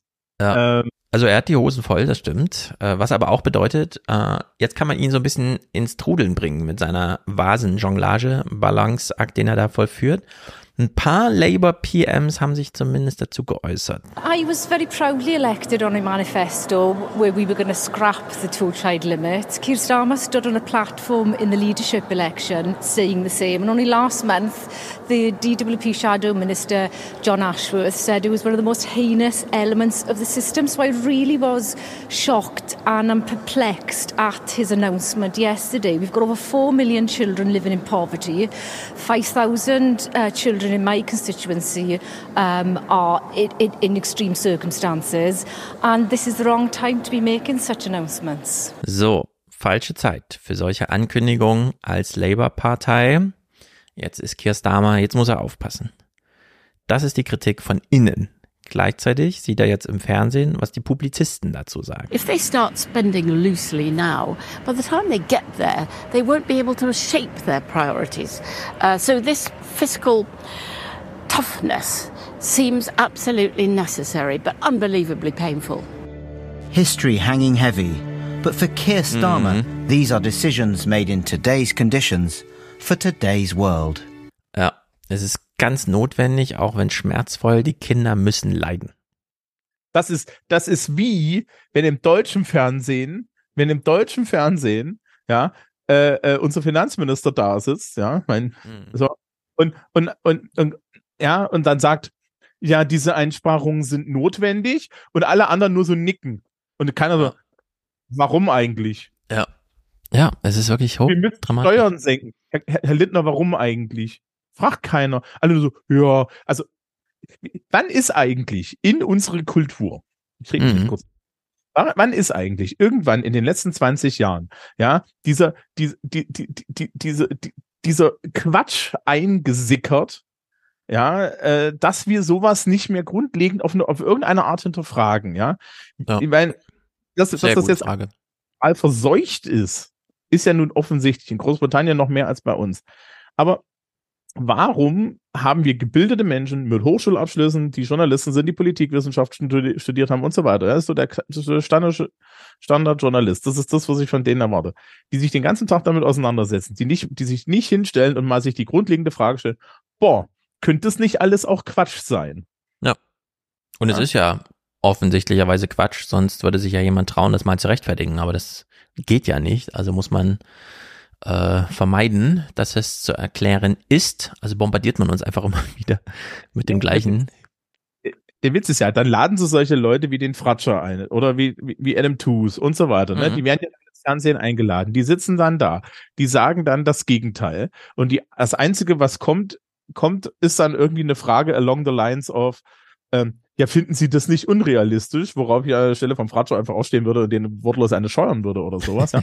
Aber das ist immer so, da- das, das kommt so aus der Haltung, der, der erzählt mir hier von der Parallelrealität. Ja. Nee, der Mann ist Wirtschaftswissenschaftler, der wird es schon irgendwo ausgerechnet haben. Jetzt Mhm. glaubt ihm doch mal. Ja. Ähm, es, es, das, das, das ist so, ja, also ich weiß nicht, vielleicht muss man da mal irgendwie mit so einem Spray durchgehen, dass denen die Ideologie alles aus dem Kopf kommt. Ja, dass diese Frau sich da auf diese Bank setzen kann und sagen kann, ja, das ist jetzt schmerzhaft, aber das muss sein. Was für ein Quatsch. Da draußen ist die Bevölkerung, denkt sich, oh, der will uns auch ficken. Ja, jetzt können wir gar nichts mehr wählen. Ja, es ist wirklich hochgradig dramatisch und nicht nur das. Hier wird ja nur die Gelegenheit genutzt, überhaupt mal bei Labour so vorzufühlen. Wie sind denn so, so die sozialpolitischen Ambitionen? Sagen wir es mal so. Die gibt's nicht. Stattdessen möchte man lieber noch eine Schuldenabbaupolitik. What are Labour's chosen fiscal rules? How do they differ from those of the government and why do they matter to you? Well, the rules have two key elements. First, that Labour would not borrow to pay for day to day spending. Second, that it would reduce debt as a share of the economy. Das verstehe ich nicht. Man kann sich das nicht als politisches Ziel setzen, äh, weil man hat weder das Wirtschaftswachstum in dieser Art unter Kontrolle noch den Schuldenstand Außer man spart halt einfach an diesen Ausgaben, wie jetzt am Ende müsste man noch bei dem zweiten Kind was kürzen oder so. Ein Kind muss ja reichen. Äh, wie man das überhaupt, äh, also das zeigt einfach nur, wie lost sie eigentlich sind, was ich ein bisschen komisch finde, denn weiß nicht, wir hören ja doch ein paar englische Podcasts, also dieser Remaniacs, jetzt, oh Gott, äh, What Now oder so. Dann Ash Saka und die ganze Ecke da, Novo Dingsterbums Media, dann Grace Blakely und so, die auch diese Bücher schreibt. Also eigentlich gibt's ja dieses progressive linke Denken, das nun wirklich ganz wunderbar äh, umgehen kann mit so Argumentation, warum man was braucht. Aber wahrscheinlich komplett abgekoppelt so von so Mainstream. Ja, ja, ich glaube, die haben, also, also ich glaube, Labour hat Angst, da Dinge zu formulieren, die zu sehr nach Corbyn klingen. Weil Corbyn ist ja schiefgegangen. Da ist ja auch so ein Mm, Format. das kann sein. Muss das sein. Ähm, und Bisschen dazu, wie bei den Grünen mit den Steuererhöhungen und so. ja, das ist auch, das ist auch so solche. Äh, Da lasst so Trauma. Größere, wir haben ja immer größere Steuereinnahmen und das Einzige, was dem Finanzminister einfällt, ist ja, da müssen wir die Steuern senken. Das reizt das Wachstum an. Ja. Ach Gott. Ach Ja, es Gott. ist wirklich, äh, in der Moderation hier wird's schön dargestellt. In Sachen Autorität gibt's hier äh, keinen Unterschied zwischen Labour und Tories. That brings us to the second element, the pledge of Labour to reduce the national debt as a share of GDP. The Shadow Chancellor Rachel Reeves has said this will be done over the course of the next Parliament. That, in effect, makes this target the same as that of Jeremy Hunt, who is targeting debt to fall as a share of GDP in five years' time. Ja. Staatsschulden. So, alle, Publikum, alle versammelt euch hinter mir, ja, äh, sucht euch eine stille Ecke, wenn ihr das unterwegs hört. Wir, wir, alle gemeinsam Chor, Staatsschulden sind Privatvermögen, Staatsschulden sind Privatvermögen. Wenn wir Staatsschulden machen, schaffen wir Privatvermögen. Labour, guckt mal kurz, kurz, ihr habt eine rote Fahne, ihr seid eine linke Partei. Ihr dürft euch jetzt aussuchen, was ihr mit den Staatsschulden für Privatvermögen macht. Spoiler, gibt's nicht den Reichen, die haben genug und das wäre eher so das Programm von Jacob Rees-Mogg, ja, und Mhm. Tories, wie wär's denn zum Beispiel mit diesen Leuten, die nur zwei Kinder haben, die sie ernähren können und das dritte können sie nicht ernähren? Ja. Spoiler. Was soll der Scheiß? Ihr wollt da gewinnen. Den Ja. Leuten geht allen dreckig. Und ja, die sind jetzt alle ideolog ideologisch verbrämt, aber das ist, das, das wäre auch mein Argument für die USA. Und das ist ja auch etwas, was sich jetzt bei Obamacare zum Beispiel gezeigt hat und so weiter. Und auch zum Beispiel bei der, bei dieser ganzen Abortion-Sache, dass wenn man auch für den eigenen politischen Verlust Dinge einführt, die ideologisch nicht mehr vorgeprägt sind. Ja, wie zum Beispiel jetzt mal Geld ausgeben, damit es den Leuten gut geht. Mhm. Ähm, geht es den Leuten dann irgendwann gut? Und das ist der Erfolg deiner Politik. Du musst doch nicht ewig an der Macht bleiben, wenn du Erfolg hast. Ja. Ja.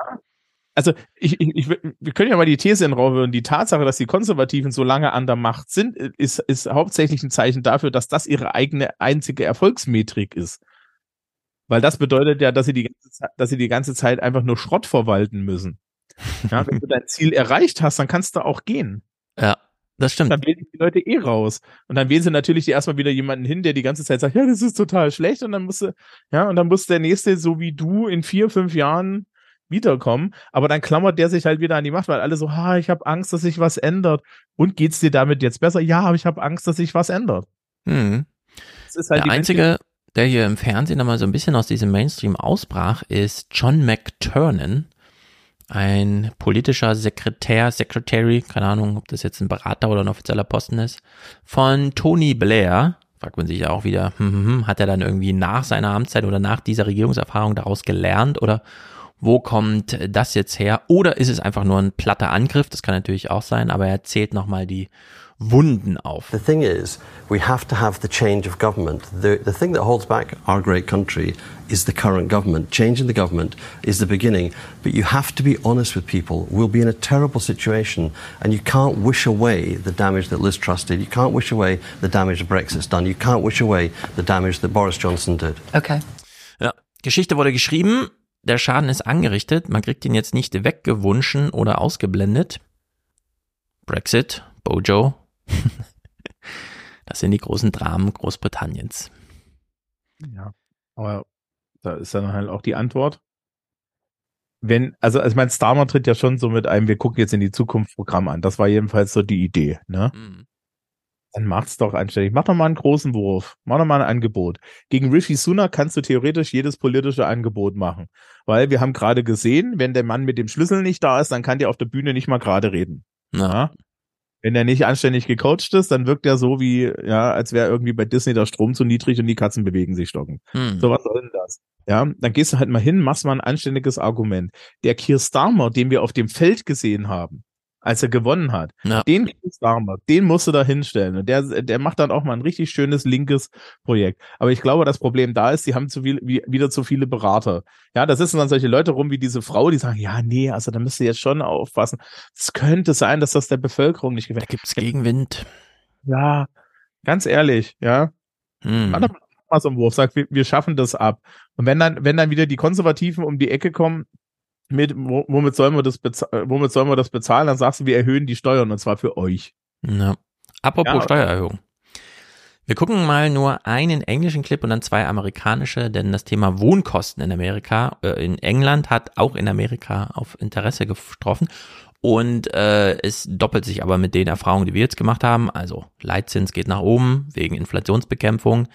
Daraufhin verteuern sich die ganzen Kredite für Häuserkäufe und die Leute, die das Haus zum Wohnen brauchen, sind nun mal die, die dann auch Kredite dafür brauchen. Also das äh, passt einfach alles gar nicht zusammen.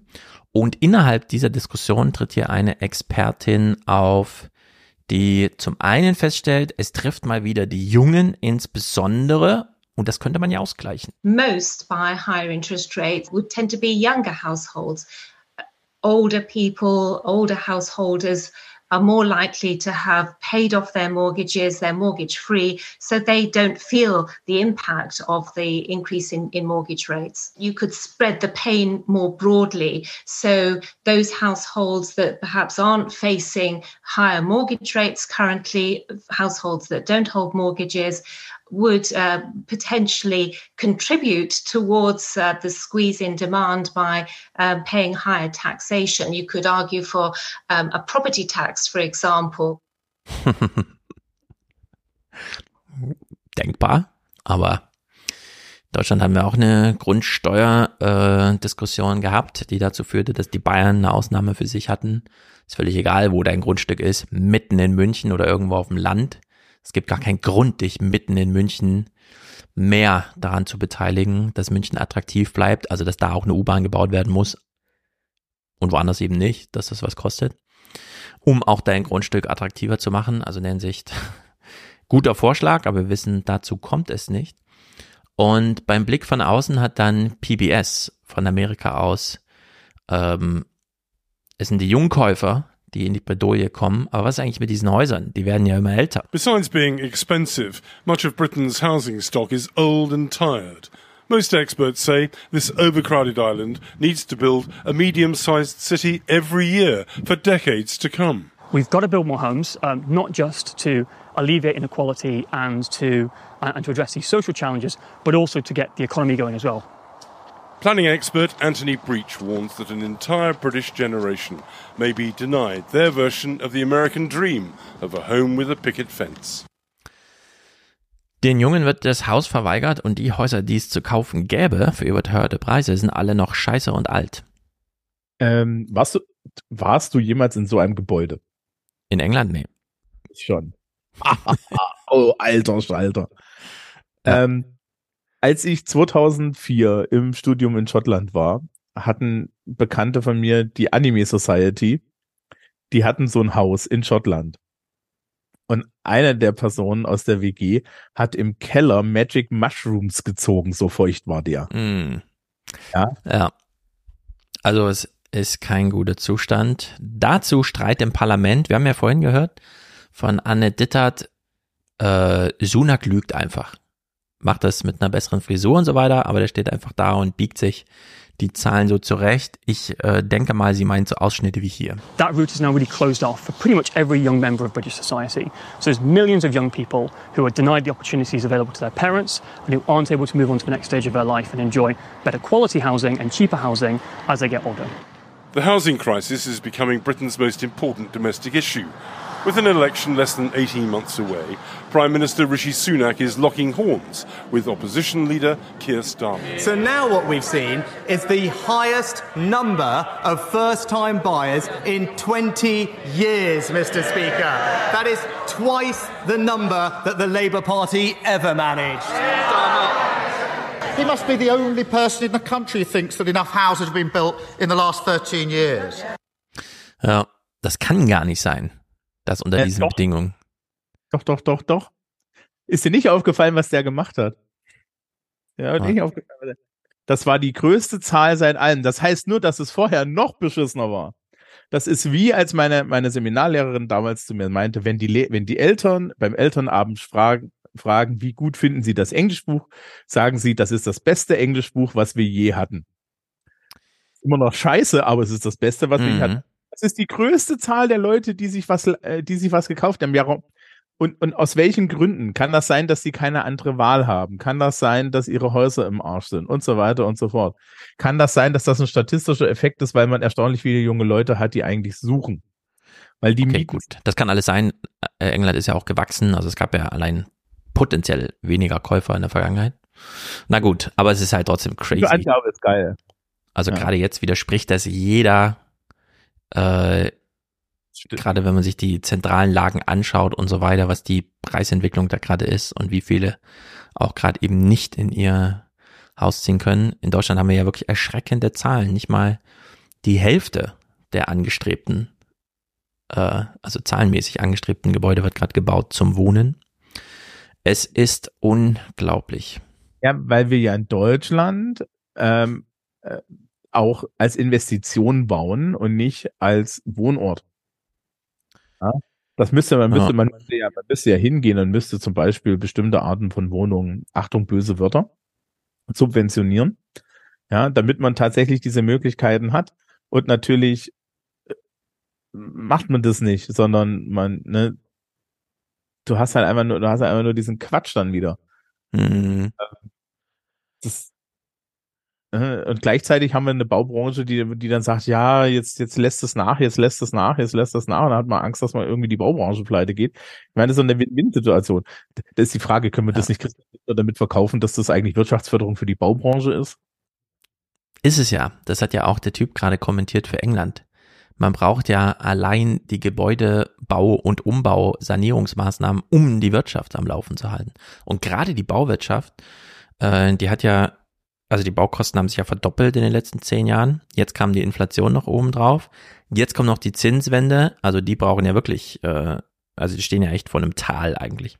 Oder vor einer Wand, wie sie es im Februar, als ich mal dabei war bei so einem bei so einer Tagung. Das war wirklich erschreckend zu hören, wie das, wie die Auftragslage da so aussieht. Es hat ja immer so Nachwirkungseffekte, weil die Aufträge jetzt werden ja noch ein Jahr lang gebaut, äh, gebaut, aber die sehen immer jetzt schon, wie die, ihre Realität in einem Jahr aussieht, während sie noch alle Hände voll zu tun haben. Und das macht die dann immer so erschrocken, aber sie sehen es halt noch nicht, sondern sie projizieren das nur und haben da große Angst, weil sie so Sachen sehen, die sie noch nie vorher gesehen haben. Gut, schließen wir mal mit Germany.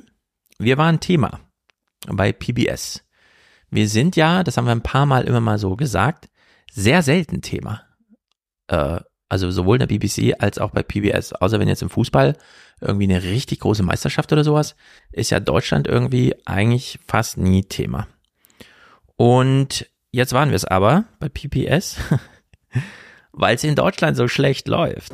Germany's economy has been the envy of Europe for decades, but no longer. The country is now officially in recession, and its people, who've been used to prosperity, are now losing confidence.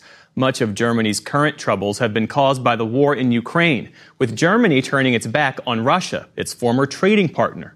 Special correspondent Malcolm Brabant reports from Berlin. Berlin. Kurze Frage. Mhm. Die erzählen, dass wir in einer Rezession sind. Hat das hier in Deutschland mal jemand erzählt?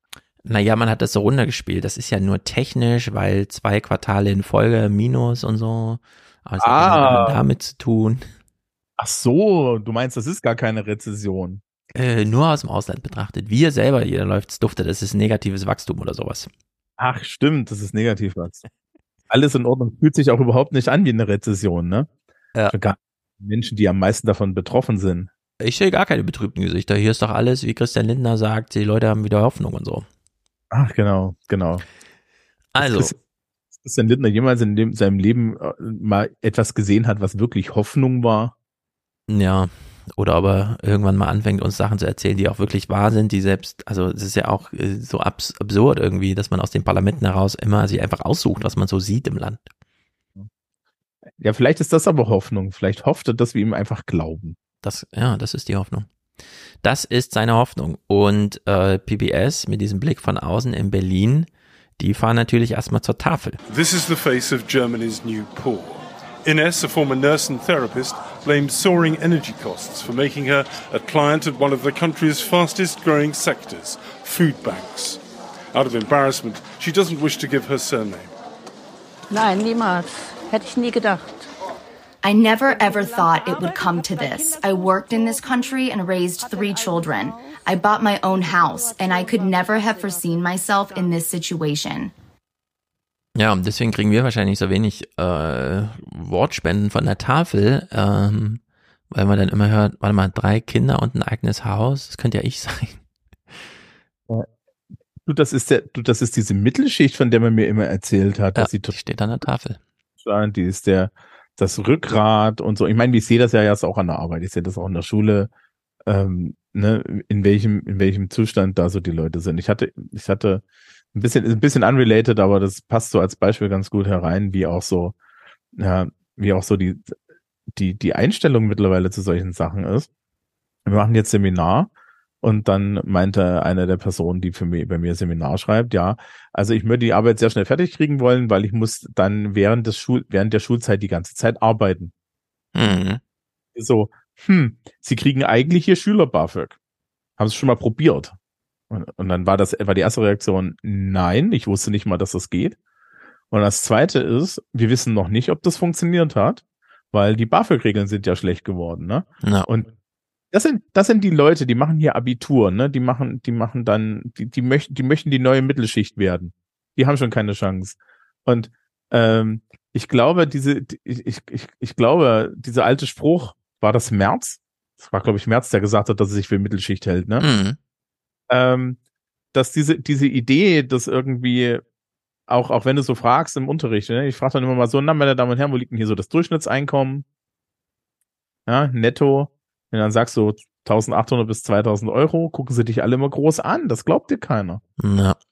Auch wenn, auch, auch wenn vor mir die Menschen sind, die eigentlich betroffen sind, ja, die eigentlich da drin sind, dann glauben sie nicht, dass sie der Durchschnitt sind. Ja? wir sind einfach nicht sehr aufgeklärt über unser eigenes Schicksal. Äh, hier passiert es dann mal, dass man sie an der Tafel anstehen sieht. Nächstes Thema, das Sie hier aufwerfen, sind die Ukraine-Flüchtlinge. Next in line is Alina, a hairdresser from Luhansk, one of the provinces in eastern Ukraine occupied by Russian forces. More than one million Ukrainian refugees have taken shelter in Germany since the war began. Ja, werden dann auch noch ein paar interviewt. Jetzt kriegen wir eine Expertenstimme. Könnt ihr überlegen, wenn du als Journalist in Berlin bist, auf Englisch Bericht erstattest, welche Experten nimmst du? Na, die, die auch im deutschen Fernsehen schon bekannt sind und äh, finde ich ziemlich gut. Food banks like this one are a real indication of poverty in one of the richest countries in the world. And there are 14 million people who are considered to be in poverty. That's one in six of the population. Germany and German citizens are in a state of shock. The expectation was even after the pandemic, we will return to the good old past of the 2010s, maximum employment, strongly growing wages, uh, highly high competitiveness uh, with, with other economies worldwide. And now people realize the world will never be that way again.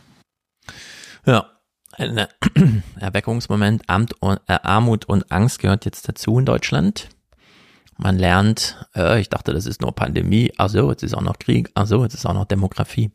Ja, jetzt kommt natürlich alles auf einmal. Was darf in einer amerikanischen Berichterstattung über Deutschland auf gar keinen Fall fehlen? Weiß es nicht. Brandenburger Tor. Kurze Performance-Anmerkung. Und Weltkrieg. Fratscher, geiles Englisch. Fratscher? Ja. ja, das ist, der hat sehr gut aufgepasst in der Schule. Da, akzentfrei, komplexe Sätze, ja.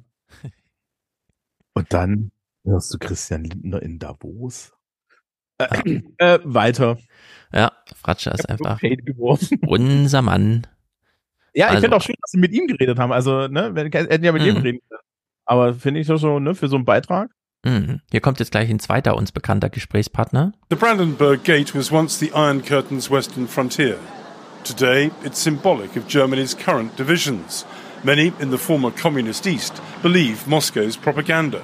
Germans are rather afraid because remembering the Second World War is still very present in, in, in, in the collective memory.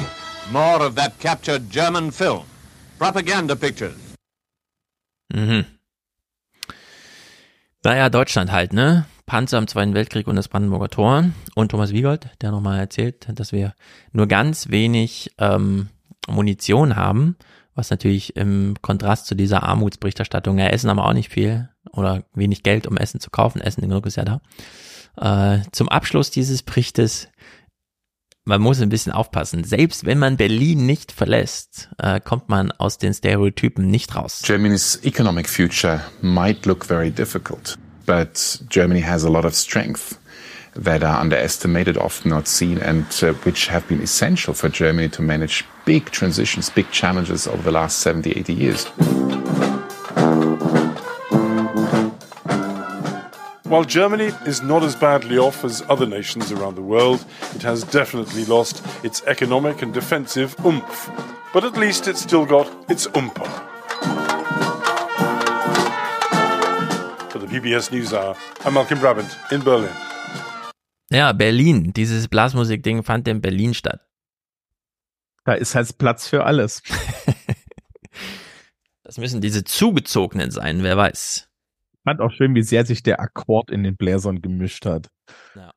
ähm, Passt einfach zusammen. Ich finde, find, ja, für einen Bericht von PBS, ich glaube, das, das holt den Amerikaner dort ab, der das guckt den abholen soll. Ich meine, ja, wir sind, wir, wir sind an schwierigen Stellen. Was das große Problem ist, ist eigentlich die Perspektive. Ne? Ja. Und die Frage, wie gehst du jetzt damit um? Es gibt ja viele Chancen. Ähm, man könnte sie ja mal nutzen. Eben. Es ist ja eigentlich total unverständlich, warum wir das nicht machen, alles. Ja, aber du hast doch das Buch über Altenrepublik geschrieben. Ja, da steht es eigentlich drin. Warum? Aber ich bin trotzdem noch verwundert. Es ist so crazy. Naja, gut. Es ist wie es ist. Wir gönnen uns jetzt noch sechs Clips zum Abschluss zum Thema Boris Johnson. Boris Johnson ist immer noch Thema, obwohl auch sein Sitz jetzt schon nachgereicht wurde und so weiter. Wir haben es ja gesehen.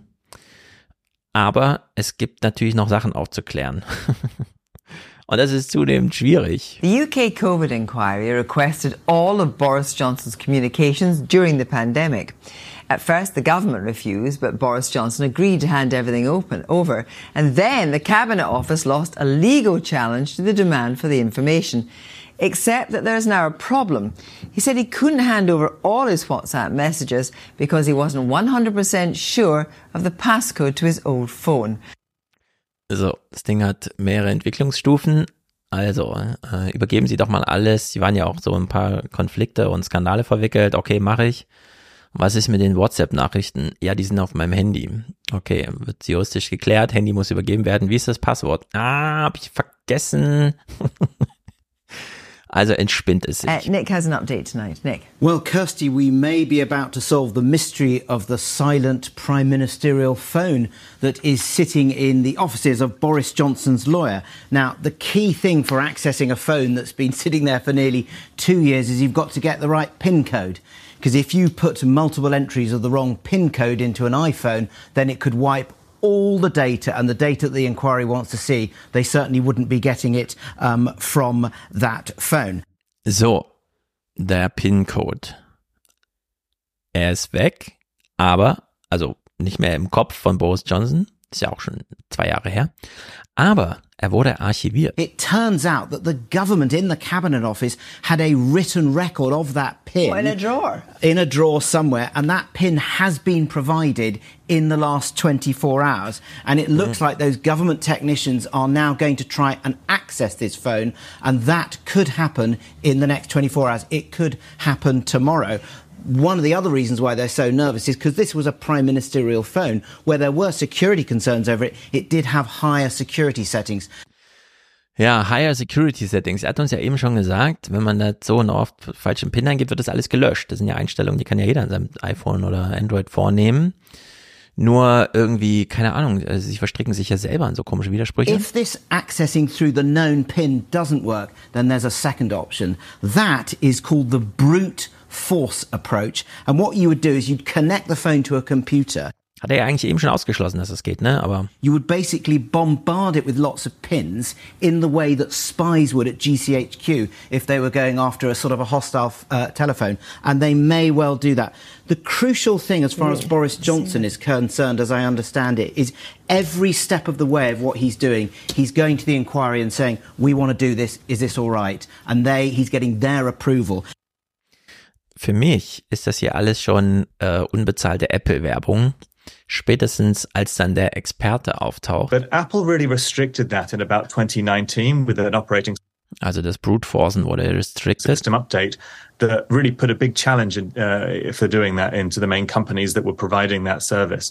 So it's very difficult to guess the pin anymore because the phone just slows down and doesn't let you enter very many numbers, maybe 10, um, and it will take you a very long time just to do that. So, und mein Kicker ist eigentlich folgender, der letzte Clip. Was könnte man jetzt tun, wenn man, obwohl der PIN da irgendwie archiviert und so weiter, das ist übrigens Berichterstattung vom 13. Juli, also die liegt jetzt schon ein paar Tage zurück, zwei Wochen. Man könnte jetzt nachgucken bei Google, ja, wurde das denn jetzt äh, mal geöffnet oder nicht, weiß man jetzt, was bei WhatsApp los ist. Ich finde eigentlich das Szenario viel interessanter, dass es irgendwie nicht geklappt hätte. Also ich weiß nicht, ob es geklappt hat. Es wurde dann nicht mehr thematisiert in den Nachrichten. Ähm, der Experte macht hier einen anderen Vorschlag. The other option is you look at where the message was sent to other phones. Ah. So uh, Meta, for example, would have a record of who Boris Johnson's contacts were within that WhatsApp account. And indeed, UK law might require it under the Investigatory Powers Act. Um, in some situations, and to go to them and then send out orders for those phones to be accessed, and hopefully those people do know their pins. Orders an alle, mit denen Boris Johnson potenziell WhatsApp, äh, WhatsApp Kontakt hatte und dann über deren Handys nachschauen. Das finde ich mal, das würde, mal gute Stimmung machen da. Also auch, auch gegenüber Boris Johnson im Übrigen. Ja. ähm, das ist, da muss er äh, äh, allein, ich, wie die an dem Tisch sitzen, er das vorliest und sie Ja. gegenüber sitzt und einfach nur ihn anguckt mit What the fuck. Also es stimmt ja, das, diese Telefone sind da zugenagelt und du kannst da auch nicht mehr wirklich was dranstecken. Das Brute Ja, das FBI hat sich ja auch schon die Finger dran verbrannt. Brute Forcing funktioniert nicht mehr. Ähm, die Tatsache, dass im Endeffekt irgendjemand Boris Johnson nicht genug vertraut hat, um Zettel mit dem PIN in der Ja. Akte zu legen, das wiederum spricht Bände. Na, vielleicht ist das so Regierungsvorgehen oder so, keine Ahnung. Vielleicht das nächste Jahr. Nee, falls wir es mal brauchen, ja. Aber herrlich. Ja, die sind einfach alle crazy, die drehen alle durch und die BBC muss sich äh, auch ein bisschen über ihre Thematisierungen und Ja, allgemeinen Gedanken machen. Das versöhnt mich jetzt mit dieser Trockenstelle da so dazwischen, wo sie irgendwie nicht ihren. Das war doch mal, das war doch wieder so ein Newsnight, wie man sich das vorstellt, so.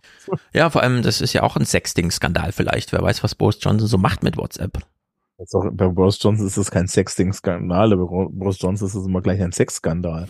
Der weiß ja selber nicht, wie viele Kinder er hat. Das stimmt. So sagt es die Legende. Sehr gut.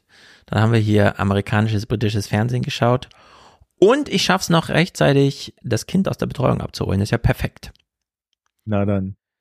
Sehr gut. Ende der Woche gibt's neue 20er. Das heißt, kein Fernsehpodcast am Wochenende. Und dann mal gucken. Ich äh, muss mit Danny mal Termine nach Politik frei. Ich glaube, es wird Zeit mal wieder ein bisschen Politik frei. Und was in der Welt der Kunst los ist. Aber ich hoffe, ich kann mit Wolfgang auch schön über Oppenheimer reden. Hast du Oppenheimer schon gesehen? Ich habe gar nichts gesehen. Ich habe nur, ge ich habe nur gesehen, dass sich irgendwie sämtliche Leute darauf kaprizieren, dass man entweder ein Barbie oder ein Oppenheimer geht und dass es jetzt anscheinend schon so Kinodeals gibt, wo man erst Barbie und dann Oppenheimer sieht. Ja. Und ich weiß nicht, ich weiß nicht, ob das die richtige Reihenfolge ist. Ja. Hm. Auch erst Barbie sehen und dann Oppenheimer. Du würdest erst Oppenheimer gucken?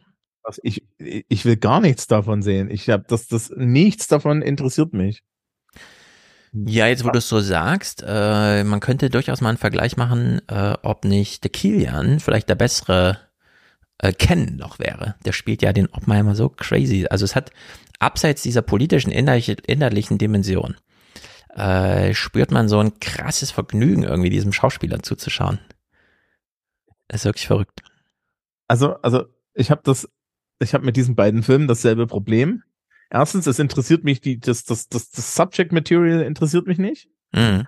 Zweite ist, Oppenheimer ist mir zu nah an der Realität. Ja, und ich habe jetzt sechs Wochen. und keine, keine Sorge, ich werde einen kompletten neuen Soziologieunterricht in die Lernplattform einfügen, bevor Mhm. Die Kommentare schreiben. Ähm, und eine komplett neue Lernplattform, die ich noch nie angerührt habe. Na, sehr gut. Ja, weil. Ja. Das kann natürlich Wochen dauern, bis man das durchschaut. ja, bestimmt. ähm, und, und bei Barbie ist so, da hat mich schon der Daily, wo sie diskutiert haben, ob das jetzt Feminismus ist oder nicht, hat mich Mm. so ratlos zurückgelassen. Ich, hab gesagt, Ja. ich kann mir das so, das, ich, das ist doch, das kannst du doch nicht mal ironisch gucken. Also, Ich habe Barbie auch noch nicht gesehen. ja, Mal sehen. mach doch Bar Boppenheimer. Also Barbenheimer ist doch jetzt das Ding. Barbenheimer, ja, genau so. Also ich empfehle allen Oppenheimer zu gucken, schon allein, weil es einfach krass gut aussieht. Und natürlich, weil ich äh, ja, irgendwie denke, das ist auch ein guter Film. Wenn ihr eine Empfehlung von mir haben wollt, auch wenn das eine Empfehlung für einen Streamingdienst ist, den, für den ihr Geld bezahlen müsst, was ich vollkommen verstehe, dass ihr das nicht tun wollt, weil es gibt zu viele davon. Ja, die bestangelegtesten neun Euro des Monats sind für mich aktuell Paramount Plus, weil da kommt die neue Staffel von Star Trek Strange New Worlds und das ist tatsächlich bisher jede Folge ein Kracher. Sehr gut. Das kam jetzt erst die Woche oder so, ne? Äh, die kamen sogar zwei, weil sie äh, eine reguläre Folge gebracht haben und dann haben sie vorgezogen Ah, ja. das Crossover mit Star Trek äh, Lower Decks, worüber ich überhaupt nicht sprechen werde, außer dass ich sagen werde, es ist sehr gut. Mhm. Also das ist ja Captain Pike und so. Ja. Yes, das fand ich bisher, was ich gesehen hatte, auch alles sehr gut. Ich habe mir auf deine Empfehlung natürlich auch noch Picard Staffel letzte Dings angeguckt, nachdem ja die zweite so ein bisschen Hänger war. Und die dritte ist natürlich sehr gut. Ich habe mich wohlgefühlt, wie als wäre ich nochmal 15 oder so. Ja, ne? Also, also dann so ganz am Ende denkst du dir so, okay, sie holen mich hier jetzt ab. Ja, ja, ja, ja, das war einfach von Fans für Fans gemacht. Das war wirklich sehr gut. Da ging einem ein bisschen das Herz auf. Okay, Leute, das sind genug Empfehlungen, die euch alle von den Nachrichten wegbringen und das ist das eigentliche Ziel. In der Hinsicht, vielen Dank, lieber Thomas. Grüße nach Bayern. Wir teilen das Landtagswahlenschicksal. Ein paar Nachrichten müssen wir gucken, aber nicht so viele. Jetzt als Musik. Matthias hat ein Stück gemacht mit dem Thema Body Count. Und dann habe ich so gesagt, das wäre eigentlich cool, wenn man das in der Stimme von Oppenheimer haben könnte. Und da ja Oppenheimer zu der Zeit lebte, als man schon in Kameras Mikrofone gesprochen hat, gab es ein Sprachmodell von Oppenheimer. Also gibt es das jetzt in der Original Oppenheimer, was der Computer darauf versteht. Mit einem Text, der, von dem ich sage, irgendwie dazu passt. Also viel Spaß mit äh, Matthias kleiner Kreation hier zum Schluss. Macht's gut.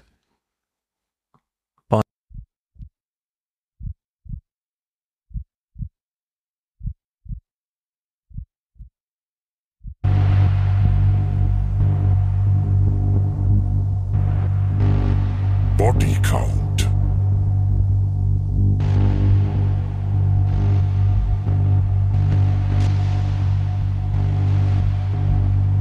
Body Count.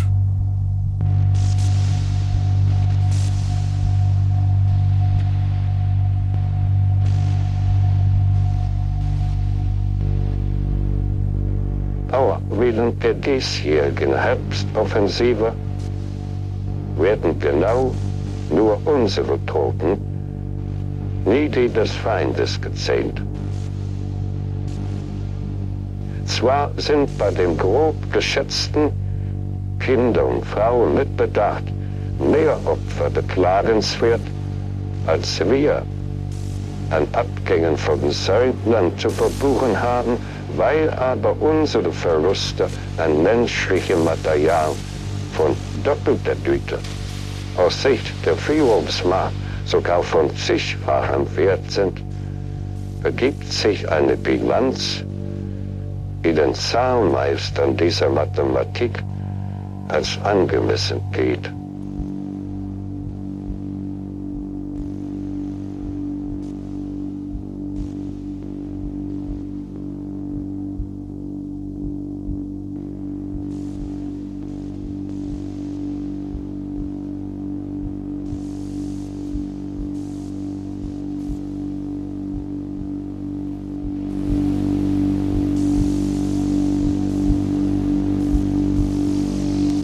Body count. Body count.